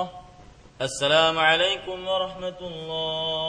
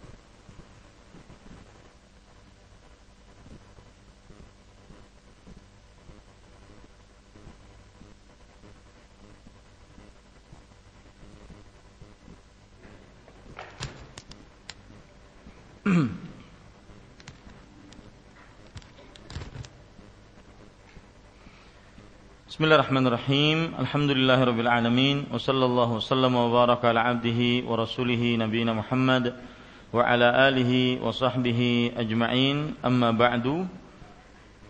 Tadi kita berhenti pada kandungan bab yang kelima nomor 21 yaitu keutamaan Ali bin Abi Thalib radhiyallahu anhu sahabat Rasulullah sallallahu alaihi wasallam plus juga menantu Rasulullah sallallahu alaihi wasallam. Dan perlu diingat di sini ketika kita membaca hadis yang di halaman 21 itu, sungguh aku akan serahkan bendera komando perang ini besok hari kepada seorang yang mencintai Allah dan Rasulnya dan dia dicintai oleh Allah dan Rasulnya. Ingat, perkataan ini bukan berarti hanya Ali bin Abi Thalib yang ber, yang dicintai Allah dan Rasulnya. Paham maksud saya? Perkataan ini bukan berarti yang dicintai Allah dan Rasulnya bukan hanya siapa? Ali bin Abi Thalib. Tetapi untuk besok hari orang yang diberikan bendera oleh Rasul Shallallahu Alaihi Wasallam itu adalah Ali bin Abi Thalib radhiyallahu anhu yang beliau itu sifatnya mencintai Allah dan Rasulnya dan dicintai oleh Allah dan Rasulnya. Jadi jangan dianggap kemudian setelah ini nantinya uh, selain Ali bin Abi Thalib uh, Ali bin Abi Thalib radhiyallahu anhu tidak dicintai oleh Allah dan Rasulnya. Tidak tidak demikian. Ya Wallahu alam. Kemudian yang kedua, yang ke-22 maksud saya, yaitu keistimewaan para sahabat karena hasrat mereka yang besar sekali dalam kebaikan dan sikap mereka yang senantiasa berlomba-lomba dalam mengerjakan amal saleh. Ini dapat dilihat pada perbincangan mereka di malam hari menjelang perang Khaybar tentang siapakah di antara mereka yang akan diserahi bendera komando perang masing-masing mereka menginginkan agar dirinya lah yang menjadi orang yang memperoleh kehormatan itu. Ingat seperti yang sudah saya sebutkan, salah satu gaya hidup para sahabat berlomba-lomba dalam apa? kebaikan. Ini kita perlu contoh, bahkan kita e, harus contoh. Ya, berlomba-lomba dalam kebaikan. Jadi melihat orang itu bukan dari sisi ah subhanallah orang itu ya luas sekali hartanya. Tapi dari sisi subhanallah orang itu luas sekali hartanya dan dia luar biasa sedekahnya misalkan. Oh subhanallah orang itu luar biasa hafalan Al-Qur'annya. Subhanallah, eh, masya Allah orang tersebut eh, ibadah malamnya sangat kuat. Masya Allah orang tersebut berpuasanya sangat kuat dan semisalnya. Nah ini menunjukkan kita men, harus mencontoh gaya hidup para sahabat. Seperti yang sudah saya sebutkan, Abdullah bin Umar radhiyallahu anhu merasa menyesal ketika beliau ketinggalan dalam hadis apa? Mengantar jenazah sampai ke ke kuburan. Karena kebiasaan beliau cuma sholat jenazah, kemudian beliau pulang. Itu pun sudah dapat satu gunung pahala. Tetapi ketika mengantarkan jenazah sampai ke kuburan sampai di kuburnya mayat tersebut maka berarti mendapat dua gunung pahala. Nah, beliau mengatakan laqad farratna fi qararita katsiratin. Sungguh berarti selama ini kita meremehkan bergunung-gunung pahala. Akibat beliau tidak ikut mengantarkan jenazah sampai ke kuburan. Ini gaya hidup para sahabat. Merasa uh, kurang, merasa uh, berlomba-lomba di dalam kebaikan dan ketakwaan. Maka ini contoh, ya harus dicontoh. Si fulan yang bukan lulusan pesantren, hafalan Al-Qur'annya sekian. Saya juga harus demikian. Jangan melihatnya, ah, itu aja Ustadz si fulan yang lulusan pesantren, lawas banget di pesantren cuma wadduha sampai selesai. Berarti mun ulun tambah sedikit lam yakunil lain lam yakunillah sabbihis ya ataupun al-lail masih mending dari ustadz nah ini tidak benar. Cara melihat dalam perkara ibadah ke bawah itu tidak benar ya bukankah Allah Subhanahu wa taala berfirman wasari'u ila maghfiratin min rabbikum wa jannah artinya berlomba-lombalah kalian di dalam uh, mencari ampunan dari Rabb kalian dan surga. Uh, kemudian juga ini yang menjadikan Abdullah bin Mas'ud sering mengatakan, "Ma nadimtu ala syai'in nadami ala yaumin gharabat fihi syamsuhu wa naqasa fihi ajali wa lam yazid fihi amali." Artinya, tidaklah aku menyesal dengan benar-benar penyesalan terhadap sesuatu. Dibandingkan penyesalanku terhadap suatu hari yang mataharinya terbenam umurku berarti berkurang dan amalku tidak bertambah. Ini penyesalan rugi dan begitulah Pak manusia uh, waktu kita mau ngapain aja matahari nggak pernah kompromi dia terbit nanti tenggelam, terbit, tenggelam. Nggak pernah kompromi. Ya, kita mau hari misalkan setiap hari Rabu mau main futsal, nggak jadi masalah. Matahari terbit, tenggelam, terbit, tenggelam. Misalkan, kalau seandainya ya hal tersebut misalkan bermanfaat, maka silahkan kerjakan. Ada lagi yang tidak bermanfaat sesuatu dan dia tidak akan gubris kita Apakah kemudian kalau kita melakukan sesuatu yang tidak bermanfaat, kemudian matahari berdiam, merasa aneh gitu? Enggak, tetap aja dia terus.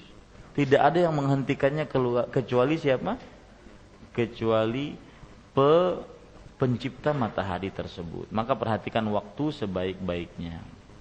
Yang ke-23, iman kepada takdir karena bendera komando tersebut tidak diserahkan kepada orang yang sudah berusaha, malah diserahkan kepada orang yang tidak berusaha untuk memperolehnya. Nah, ini penting. Ya, iman kepada takdir. Bendera itu akhirnya diberikan kepada siapa? Ali. Padahal para sahabat yang ikut perang Khaybar benar-benar pagi-pagi sudah langsung ngantri ingin diberikan ayyuhum yu'taha. Siapa di antara mereka yang diberikan bendera? yang malah berusaha malah nggak dapat. Yang tidak usaha malah dapat. Itulah takdir Allah. Buk, tetapi perkataan ini bukan berarti kita tidak ber, berusaha. Nah, kalau misalkan ada orang kadang-kadang ya ini kekeliruan dalam perkara takdir. Saya catat biar bapak ibu uh, ingat kekeliruan dalam perkara takdir bersandar kepada takdir dalam perkara ibadah atau maksiat.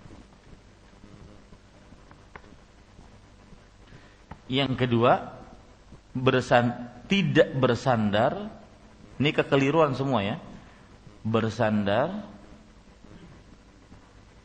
kepada takdir dalam perkara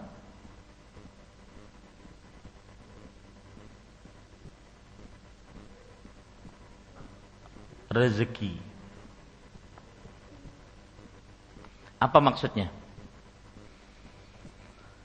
Perhatikan baik-baik, bersandar kepada takdir dalam perkara ya ibadah ataupun mengerjakan maksiat. Saya beri contoh misalkan. Ada orang sudah umur 50 tahun ataupun umurnya 45 tahun, pokoknya yang sudah berumur lah. Tetapi baca Al-Qur'annya masih terbata-bata, misalkan. Kemudian ketika ditanya, ya muntakdirnya muntungnya ngalih, ngalih aja sudah Aku tuh lagi halus belajar sudah. Lawan guru ke mana-mana. Tapi kada tuntung-tuntung. Dasar ilatnya nih ngalih banar. Jar gurunya zal, ini zai. Maka jawabannya zal lawan zai. Subhanallah. Ya. Jadi dia bersandar dalam perkara takdir ketika tidak bisa membaca Al-Quran. Misalkan lagi kalau dalam perkara maksiat. Kenapa engkau maksiat? Kenapa berzina? Kenapa misalkan wanita pekerja seks komersial? Kenapa ini jadikan sebagai sebuah sarana mencari harta? Ya takdirnya begini, mau diapain lagi? Dalam perkara maksiat bersandar dengan takdir. Ini kekeliruan. Coba dalam perkara rezeki seperti itu. Kalau dalam perkara rezeki dia nggak mau bersandar dengan takdir. Apa maksud saya? Coba dalam perkara rezeki, sudah kamu duduk aja di rumah, kalau takdirmu dapat rezeki, dapat. Mau kira-kira? Enggak kan? Nah itu dia. Itu kekeliruan manusia. Kalau lagian perkara yang berkaitan dengan ibadah ataupun berkaitan dengan maksiat selalu disandarkan dengan takdir. Ya, kenapa kamu mengerjakan pekerjaan haram ini? Ya, takdirnya nengono. Gimana? Takdirnya begini ya sudah selesai. Mau diapain lagi katanya. Nah maka untuk mencari rezeki dia tidak mau bersandar dengan takdir. Dia usaha. Ya. Bahkan kadang-kadang usahanya melampaui batas hal-hal yang diharamkan dia kerjakan. Seperti meminjam uang di bank-bank konvensional ribawi. Usaha itu untuk takdir dan mencari rezeki. Nah, ini ini dalam perkara rezeki dia tidak mau. Nah, ini kekeliruan manusia. Sebenarnya para ikhwah sekalian, bagaimana memahami sebenarnya? Yaitu pahami dengan hadis Rasul sallallahu alaihi wasallam riwayat Tirmizi yang berbunyi I'lam anna ma akhta'aka lam yakun liyusibak wa ma asabaka lam yakun liyukhti'ak. Ketahuilah bahwasanya yang meleset darimu karena belum ditakdirkan tidak akan pernah terkena padamu. Dan yang terkena padamu karena memang sudah takdirnya tidak akan pernah meleset darimu. Dengan seperti ini kita tenang. Tetap usaha semaksimal mungkin kalau memang belum takdirnya tidak akan pernah kena. Sebagaimana yang terjadi pada Ali bin Abi Thalib. Meskipun beliau tidak berusaha karena sakit mata, Ya, tidak berusaha, tetapi kalau memang itu takdirnya akan dapat. Ya. Akan dapat para ikhwan yang dirahmati oleh Allah Subhanahu wa taala. Ini gelas. Kalau seandainya di depan mulut saya tinggal saya hirup, tinggal saya minum. Tetapi ketika belum takdirnya, mungkin pada jam ini belum takdirnya, maka tidak akan pernah masuk walau satu tetes pun. Nah begitu orang kalau mencari rezeki, jadi akan tenang cari. Maka saya sering pesan khusus untuk dalam pencarian rezeki, konsep berpikir dalam mengais rezeki, mencari duit itu begini. Bagaimana saya bekerja dengan pekerjaan yang halal dan menghasilkan yang halal? Bukan bagaimana saya menghasilkan sebanyak-banyaknya uang atau rezeki. Kenapa? Karena yang namanya rezeki, mati, jodoh sudah di diatur oleh Allah Subhanahu wa taala, bahkan seluruhnya diatur oleh Allah Subhanahu wa taala. Maka untuk apa kita menghalalkan segala cara? Kadang-kadang dia menghalalkan segala cara. Toh itu sudah tidak lebih daripada yang Allah takdirkan. Maka cari yang halal agar mendapatkan yang halal dan itu akhirnya menjadi harta yang berkah. Ya, gitu begitu konsep berpikir dalam bekerja.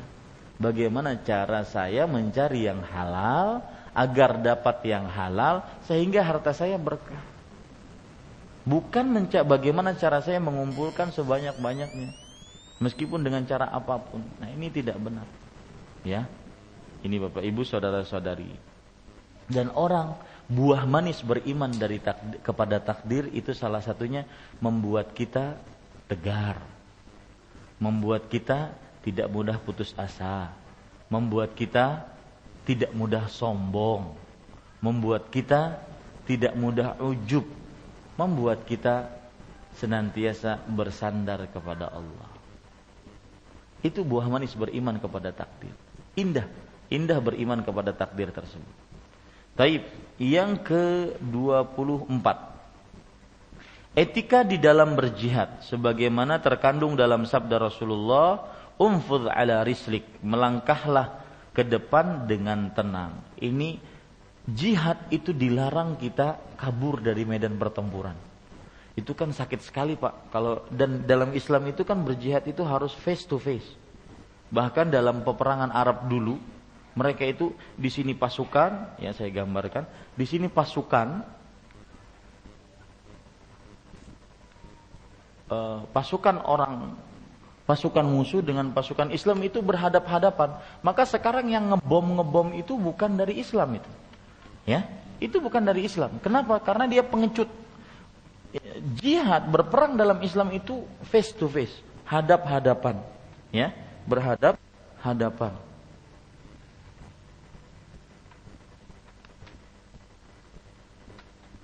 Berhadap-hadapan. Jadi, misalkan ini pasukan muslim di sini pasukan kafir. Nanti diutus dulu. Satu orang dari kaum muslim, satu orang dari kaum muslim. Perang ini, dua orang ini.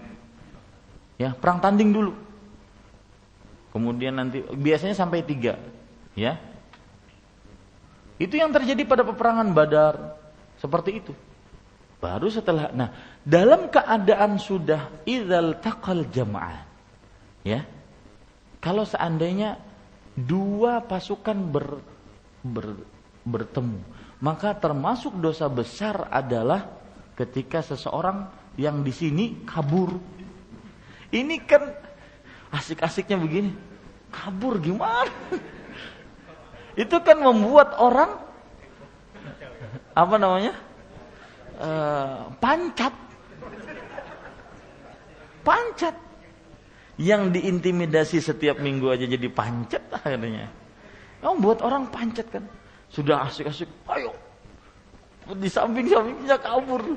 Gimana coba? Ya. Maka pada ikhwas sekalian termasuk dosa besar itu adalah apa namanya? Makanya ada hadis berbunyi kalau tidak salah riwayat Tirmizi, "Man qala astaghfirullahal azim." alladzi la ilaha illa huwal hayyul qayyum wa atubu ilaih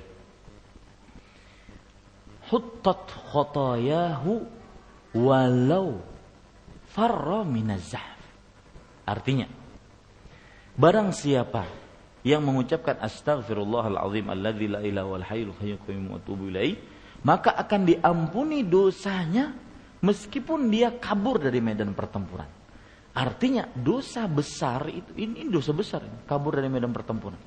Dan itu yang dilakukan oleh kaum munafik pada peperangan Uhud. Ya. Pada peperangan Uhud. Kaum munafik mereka kan asalnya terjadi percekcokan di antara kaum muslim. Kata kaum munafik, kami selama Nabi Muhammad SAW belum datang di masa jahiliyah kami berperang menjaga mendak apa menunggu musuh di sini tidak tidak perlu kami ke keluar ya tidak perlu kami keluar maka akhirnya sebagian bahkan sangat banyak sekali sepertiga hampir pulang ke kota Madinah. Orang-orang munafik.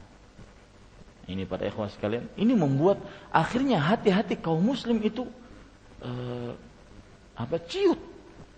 Ya menjadi hati-hati kaum muslim itu benar-benar jatuh gitu.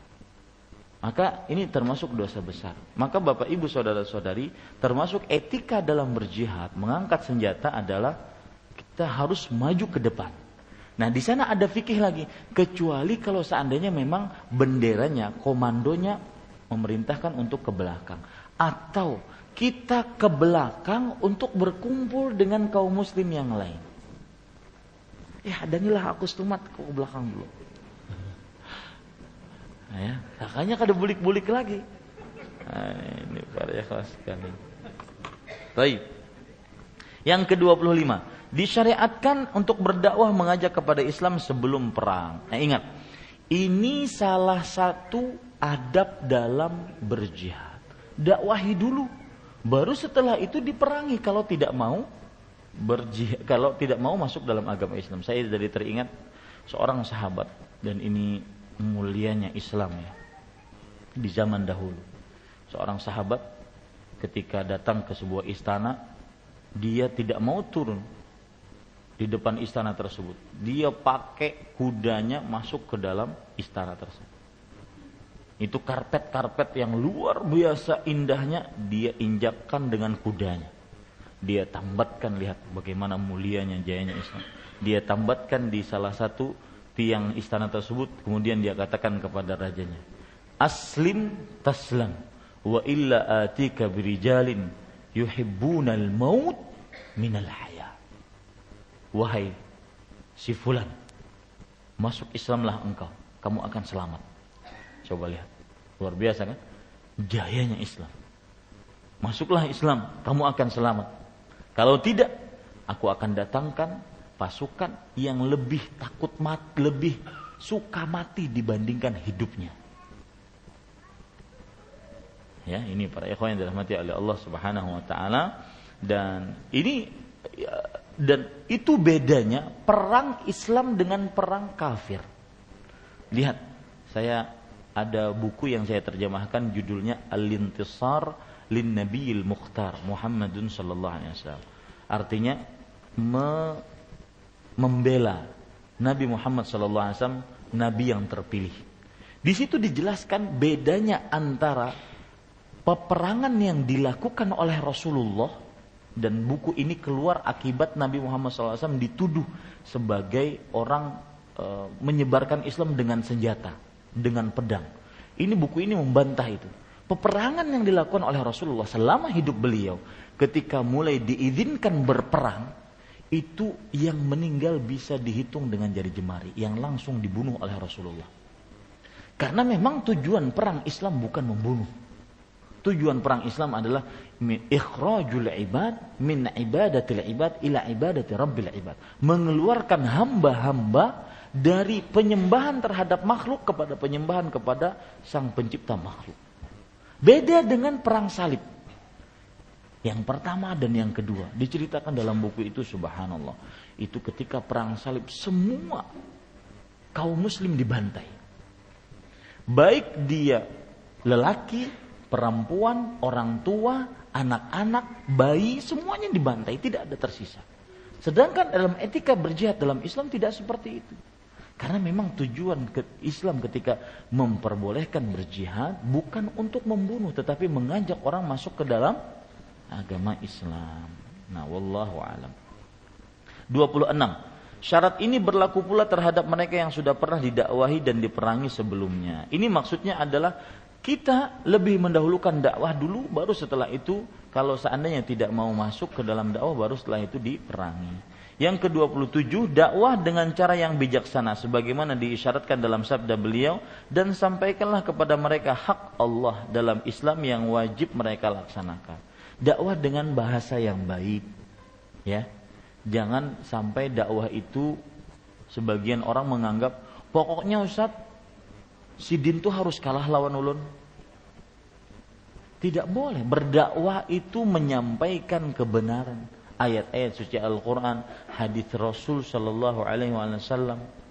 Kalau seandainya sudah tersampaikan, maka al hidayah biadillah. Petunjuk di tangan Allah Subhanahu wa taala. Kemudian yang ke-28 mengetahui hak Allah dalam Islam. Hak Allah Subhanahu wa taala dalam Islam adalah disembah dan tidak disekutukan. Itu hak Allah Subhanahu wa taala. Kemudian yang ke-29 kemuliaan dakwah dan pahala bagi seorang dai yang bisa memasukkan satu orang saja ke dalam Islam dan itu terlihat dalam eh, halaman 22 lihat demi Allah Allah memberi petunjuk kepada salah satu orang melalui dirimu maka hal itu benar-benar lebih baik lebih berharga bagimu daripada unta-unta merah. Kita katakan kapan kenapa disebut unta-unta merah?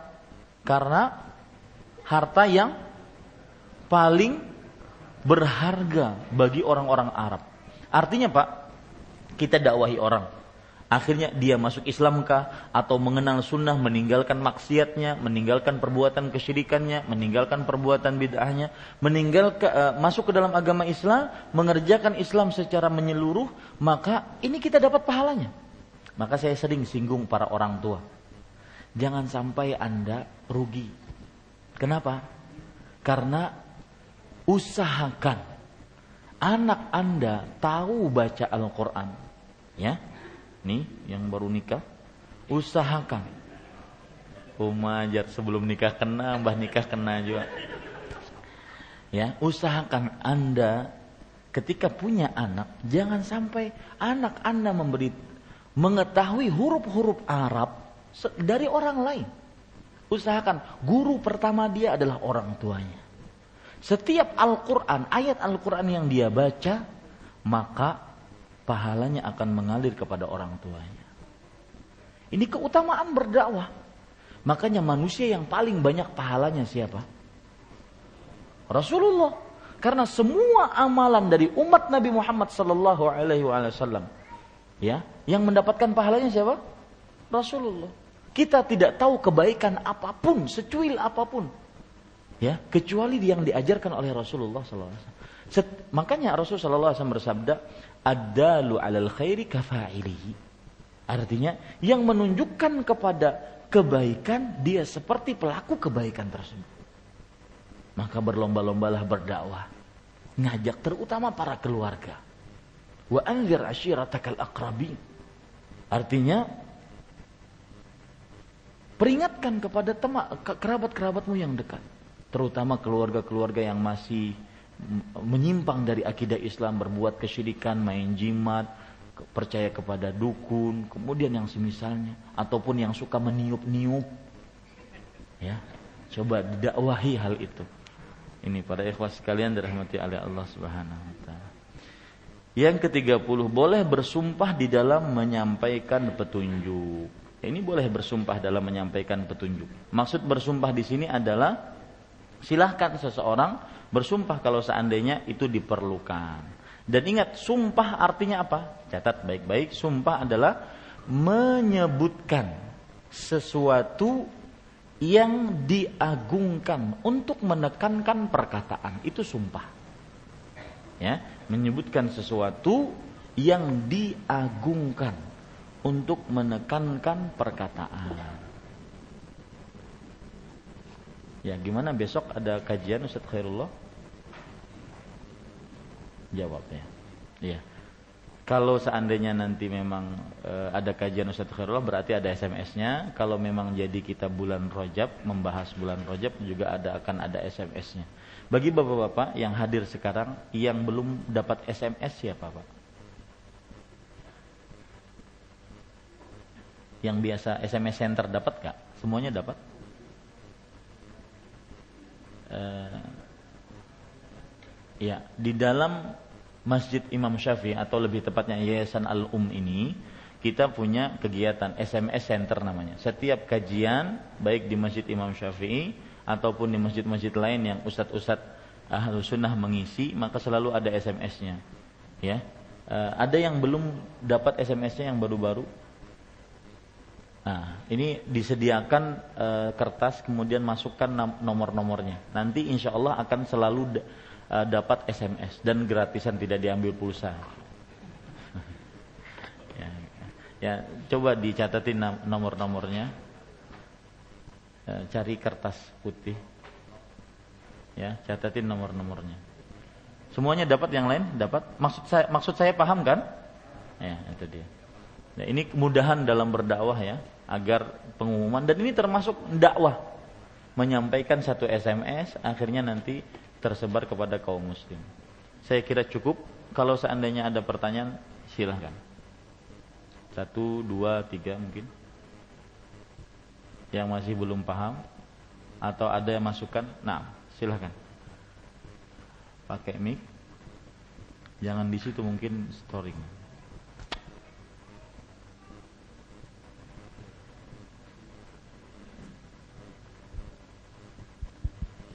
Assalamualaikum warahmatullahi wabarakatuh. Waalaikumsalam warahmatullahi wabarakatuh. Tadi ada Ustaz menjelaskan bahwa doa orang terzolimi itu dikabulkan. Apakah orang-orang kafir juga doanya bila terzolimi akan dikabulkan? Iya. Kemudian yang kedua Ustaz. Bagaimana menjelaskan bahwasanya kesyirikan itu merupakan kezoliman yang paling terbesar? Iya. Bagus pertanyaannya.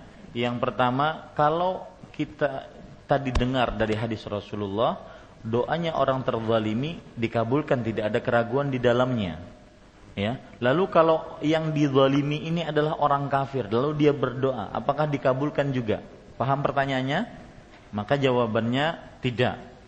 Kenapa?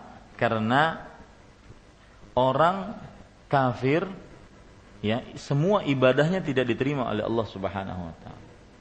Orang kafir semua ibadahnya tidak diterima oleh Allah Subhanahu wa taala. Akan tetapi bukan berarti kita sebagai seorang muslim boleh apa? menzalimi orang kafir. Ini bukan pekerjaan orang muslim. Wallahu a'lam. Kemudian pertanyaan kedua, kenapa syirik disebut di dalam surat Luqman ayat 13, "Inna syirka la zulmun azim."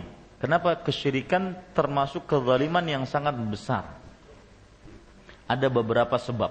Siapa yang bisa jawab? Saya akan jawab kalau ada kalau tidak ada yang bisa jawab. Kenapa kesyirikan termasuk kezaliman yang sangat besar? Ingat kata zalim adalah meletakkan sesuatu tidak pada tempatnya. Nah, kenapa kesyirikan disebut perbuatan zalim yang sangat besar? Kenapa? Menyamakan haknya Allah. Mungkin bahasanya saya agak rubah biar mudah dipahami. Karena orang yang berbuat syirik meletakkan ibadah tidak pada yang berhak diibadahi. Ini kezaliman.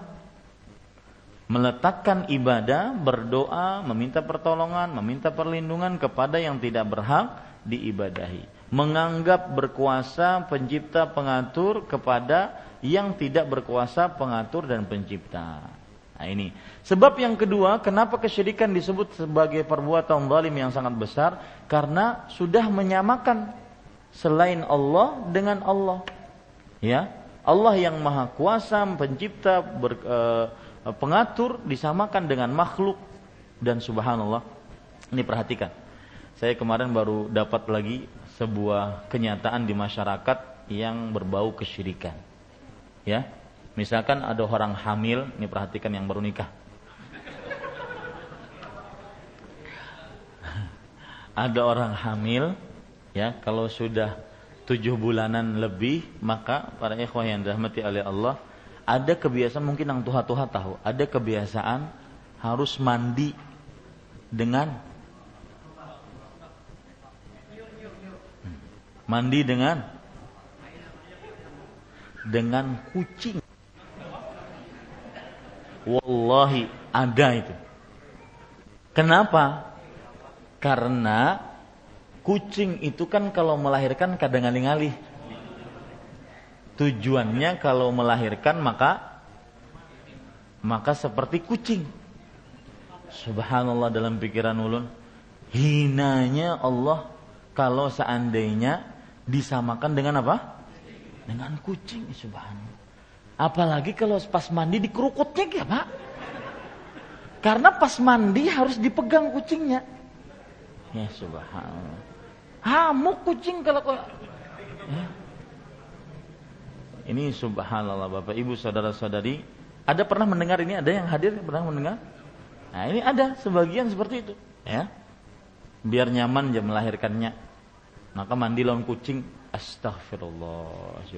Lihat keburukan, kezaliman yang sangat luar biasa zalim. Ini para ikhwan yang dirahmati oleh Allah Subhanahu wa taala. Nah. Nah, kita diwajibkan beriman kepada takdir baik yang baik ataupun yang buruk. Tapi dari sisi lain katanya Allah Ta'ala memberikan cobaan ataupun takdir kepada hambanya tidak ada yang tidak baik. Gimana Ustaz menjelaskan terhadap yang demikian Ustaz? Bagus pertanyaannya. Kita tidak boleh menyatakan keburukan itu berasal dari Allah. Tidak ada takdir yang buruk dari Allah maksudnya adalah 100% mutlak buruk itu enggak. Pasti ada kebaikan di sisinya. Nah, itu maksudnya. Ya. Jadi kalau dilihat dari Allahnya tidak boleh kita katakan takdir buruk. Tapi kalau dilihat dari sisi hambanya yang mendapatkan itu, mungkin iya buruk dia. Misalkan ditakdirkan istrinya yang paling dia cintai meninggal ya buruk baginya tetapi menurut Allah Subhanahu wa taala kalau dilihat dari sisi Allahnya tidak kenapa karena mungkin akan diberi yang lebih baik lagi Nah, seperti itu. Suami-suami di sini wangguk-wangguk aja. Hati-hati itu. Jangan-jangan dalam berdoa kayak itu kan. Jadi seperti itu ya. Nah, seperti misalkan contoh seorang uh, iblis. Iblis diciptakan oleh Allah makhluk buruk kan, mengganggu manusia, buruk kan, tetapi tidak mutlak buruk. Dalam artian dilihat dari sisi Allah ya, bukan dilihat dari sisi manusianya. Kenapa? Karena dengan adanya iblis akhirnya ada kita mengetahui mana mana jalan surga, mana jalan neraka. Dan seperti itu. Uh, saya pernah ngisi kajian dengan judul semua pasti ada hikmahnya. Nah ini berkenaan dengan tadi. Semua pasti ada hikmahnya. Pasti, selalu ada hikmahnya. Semua pasti ada hikmahnya itu baik dalam penciptaan Allah, pasti ada hikmahnya. Kenapa gunung diciptakan demikian bentuknya? Pasti ada hikmahnya. Ya, dalam penciptaannya. Kemudian kenapa manusia diciptakan matanya seperti ini, kemudian alisnya seperti ini? Makanya tercelak sekali ya kalau seandainya seorang manusia merubah ciptaan Allah yang aturan alisnya sudah ada dikerik kemudian dicoret-coret ada yang cagat kayak ini ada yang cagat ya ini subhanallah ini tercelak kenapa karena tidak sesuai dengan hikmah Allah Subhanahu wa taala pasti ada hikmahnya penciptaan jadi hikmah Allah itu dalam penciptaan satu yang kedua hikmah Allah di dalam pensyariatan syariat sholat, puasa, zakat, pasti ada hikmahnya. Yang ketiga, hikmah Allah di dalam halal dan haram. Selalu ada hikmahnya. Dan ini menarik. Menjadikan kita nanti, oh saya merinding, menjadikan kita nanti uh, apa ya, lebih cinta kepada Allah. Lebih menundukkan diri kepada Allah. Ternyata memang benar Allah itu Al-Hakim. Allah itu maha bijaksana artinya uh, maha yang meletakkan sesuatu secara proporsional dengan sifat profesionalitasnya pada tempatnya. Jadi hidung, kenapa Allah ciptakan sedemikian rupa? Coba hitung ke atas, menanai hujan, ya. Kemudian di dalam hidung itu ada bulu-bulu. Kalau tidak ada bulu-bulu, dia tidak akan bisa memfilter apa yang dia dia dia hirup maka akan berpengaruh kepada paru-parunya. Ini subhanallah, itulah al-hakim. Makanya saya katakan, wanita yang mencoret-coret, ya, alisnya, itu pasti jelek. Pasti sudah jelek. Kenapa? Kadang-kadang ada nang panjang ke sini. Eh, subhanallah. Siapa yang bilang cantik ibu-ibu? Nggak ada yang cantik bu. Ya, Pak Kasaipul semangat mana? Sampaikah gambarnya jadi sini? ya, ini para ikhwas sekalian. Dan orang subhanallah kalau memperhatikan sifat Allah Al-Hakim, dia akan lapang dada. Misalkan, yang satu diberikan oleh Allah kekayaan, yang satu sedang, yang satu miskin. Itu Allah ciptakan itu dengan sifatnya Al-Hakim, bijaksana. Karena Si fulan ini meskipun dia berdaya Allah luaskan rezeki saya, berkahi rezeki saya, tidak diberi oleh Allah. Kenapa? Karena menurut Allah dengan sifat bijaksananya orang ini lebih pantas untuk hidup seperti itu. Kenapa? Karena miskin saja sidin sombong. Subhanallah, miskin aja sombong. Ya. Ya. Apalagi kaya. Nah ini pada ikhwas sekalian, Bapak Ibu saudara-saudari yang dimuliakan oleh Allah Subhanahu wa taala. Jadi eh, saya katakan tadi, semua ada hikmahnya. Hikmah Allah itu dalam tiga hal. Hikmah dalam penciptaannya, penciptaan langit, bumi. Coba matahari kenapa lebih besar dibandingkan bumi? Matahari kenapa lebih besar dibandingkan bulan? Itu ada hikmahnya. Dan disebutkan di dalam Al-Quran dan hadis Rasulullah SAW. Kemudian yang kedua, hikmah di dalam apa? halal dan haram. Ini dihalalkan oleh Allah, ini diharamkan. Coba perhatikan. Babi, kenapa diharamkan oleh Allah Subhanahu wa taala? Karena di dalamnya terdapat banyak cacing-cacing, ulat-ulat yang menghancurkan uh, pencernaan kita. Apalagi rokok. babi yang di situ terdapat uh, sekitar ratusan uh, kuman saja diharamkan, apalagi sampai rokok ribuan ya penghancur lambung kita, pernafasan kita. Nah ini Bapak Ibu Saudara-saudari, jadi terdapat hikmah dalam halal dan haram. Terdapat hikmah dalam pensyariatan. Pensyariatan seperti apa yang saya maksud? Seperti puasa, sholat, zakat, haji. Lihat saja, semua syariat Allah yang Allah syariatkan itu pasti ada hikmahnya. Dan ingat, eh, misalkan tawaf, kenapa tujuh kali? Ya, pasti ada hikmahnya. Tetapi ingat, jangan dibuat-buat hikmahnya. Jangan dipaksa-paksakan hikmahnya. Karena kalau dipasak-paksakan nanti akan apa? Akan terlalu berlebih-lebihan. Ya, seperti itu. Misalkan angka yang paling bagus itu tujuh. Kenapa? Karena Allah menciptakan langit tujuh, petala langit. Bumi tujuh, petala bumi. Kemudian apa lagi? Tujuh hari. Nah, ini pengalaman nih.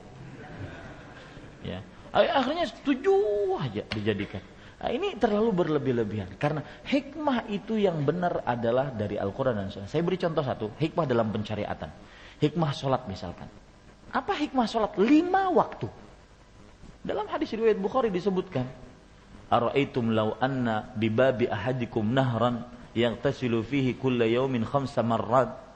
Hal yabqa min darani syai. Apakah apa pendapat kalian kalau seandainya di depan pintu rumah salah seorang dari kalian ada sungai kemudian dia mandi di sungai tersebut lima kali sehari apakah masih tersisa daki di tubuhnya? Kata para sahabat la ya Rasulullah. Tidak wahai Rasulullah kata Rasulullah sallallahu alaihi wasallam fadzalika mathalus salawatil khams yamhullahu bihinnal khataya maka demikianlah perumpamaan salat lima waktu ya Allah Subhanahu wa taala akan menghapuskan di antara antara sholat tersebut dosa-dosa.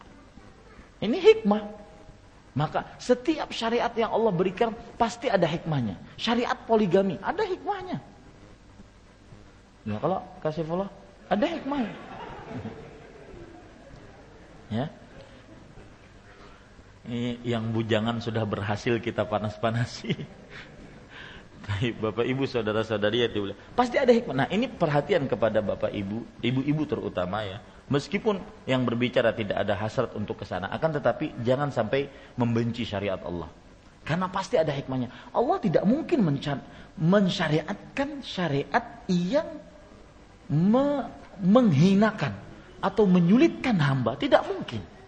Allah sendiri berkata, La yukallifullahu nafsan illa. Allah tidak membebani seseorang kecuali dengan yang dia mampu. Jadi mengenai hikmah ini sangat sangat luar biasa sekali. Ya, dan itu membuat kita jadi tambah beriman, tambah tunduk patuh kepada Allah. Wallahu alam. Nah, ada pertanyaan? Saat dari Umu Yazid di Tanjung. Assalamualaikum. Waalaikumsalam Bagaimana hukumnya kalau menceritakan sesuatu yang tidak baik tentang seseorang kepada anak-anak di rumah dengan maksud sebagai pelajaran atau pengetahuan bagi mereka? Apakah ini juga tergolong ghibah? Ya. Ghibah saya di malam kemarin di Masjid Al-Muttaqin menyebutkan salah satu uh, tema judulnya penghapus-penghapus pahala dan itu kajian belum saya sampaikan di mana-mana penghapus-penghapus pahala. Salah satu penghapus pahala adalah riba. Orang akan bangkrut nanti pada hari kiamat gara-gara riba. Ya, karena dia bagi-bagi pahala, terutama riba internasional. Ya, mengribah orang secara umum. Dasar orang Tanjung, kayak ini, kayak ini, kayak ini. Itu mulai orang Tanjung dari mulai Sultan Suryansah sampai ini ya, sampai akhir zaman akan minta pertanggungjawaban. Ini riba internasional namanya.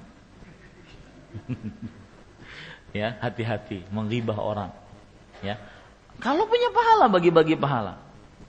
Ini sudah malas beribadah, menggibah orang lagi. Nah, tetapi di sana ada hal-hal yang diperbolehkan dan masuk kepada yang disebutkan oleh si ibu ini dalam pertanyaannya. Yaitu ribah yang diperbolehkan itu ada enam. Disebutkan oleh Imam Nawawi di dalam kitab beliau Riyadus Salihin. Ma yubahu minal ribah minal ghibah. Apa yang diperbolehkan dari riba? Yang pertama, orang yang mengadukan kezaliman dari orang lain. Misalkan seseorang mengadukan kezaliman yang dilakukan oleh orang lain kepada hakim. Wahai hakim, si fulan mengintimidasi saya begini-begini. Nah, itu termasuk diperbolehkan. Dia berarti menceritakan orang lain kan? Nah, itu riba yang diperbolehkan. Yang kedua, yaitu meminta pertolongan agar mengingkari kemungkaran. Meminta pertolongan agar mengingkari kemungkaran. Misalkan si fulan itu kalau seandainya dia kumpul-kumpul pasti e, melakukan hal yang dilarang oleh agama, maka tidak boleh dibantu orang tersebut. Nah, ini boleh. Meminta pertolongan untuk mengingkari sebuah kemungkaran. Yang kedua, eh, yang ketiga yaitu riba yang diperbolehkan adalah meminta fatwa. Seorang istri minta fatwa tentang perihal suaminya. Suaminya berlaku begini, suaminya berlaku. Otomatis dia menceritakan suaminya. Begitu pula misalkan seorang anak menceritakan uh, orang tuanya. Maka ini bukan riba namanya. Minta fatwa itu bukan riba. Yang keempat, yaitu e, menyebutkan seseorang yang melakukan perbuatan maksiat dan maksiatnya itu di tampak-tampakkan di hadapan orang lain. Ini disebut uh, ini adalah ribah yang diperbolehkan agar orang tidak mengikutinya. Misalkan jangan ikuti si fulan, itu kedoknya aja tabib tapi dukun, tukang santet, pelet, guna-guna dan semisalnya. Ini tidak ini tidak mengapa, itu bukan ribah namanya. Yang kelima yaitu seseorang yang uh, ingin memberitahukan tentang perihal orang lain. Kalau seandainya tidak disebutkan sifatnya, maka tidak diketahui orang tersebut. Misalkan, yang mana gerang orangnya? Itu nah, nang kulitnya kecoklatan-coklatan tuh nah. Ya, itu nah, nang hidungnya agak mancung ke dalam tuh nah. itu boleh tuh, ya. Nang mana gerang nang ngarannya Ahmad Zainuddin tuh, itu nah nang punya penyakit kulit. Nah, itu boleh. Ya, Nah, jadi para ikhwah sekalian dirahmati oleh Allah Subhanahu wa taala, di dalam ilmu hadis juga ada seperti itu. Ada sahabat, ada perawi hadis yang disebut dengan al-a'raj, sang pincang. Ada perawi hadis yang disebut dengan al-ahwal, yang bermata juling. Al-a'mash, yang matanya uh, keluar sedikit. Nah, ini al-a'mash. Tapi perawi-perawi hadis sebagai ta'rif dalam bahasa Arabnya, sebagai sebuah perkenalan. Orang tersebut tidak akan dikenal kecuali dengan gelarnya. Ini boleh. Ya. Yang mana gerang orangnya? Yang itu nah.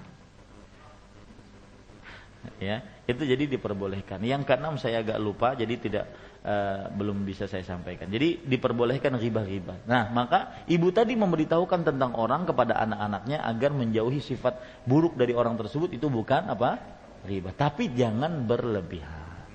Nah, wallahu a'lam. Ya, kita cukupkan dengan kafaratul majlis. Subhanakallah bihamdika syahadu an la ilaha illa anta astaghfiruka wa atubu.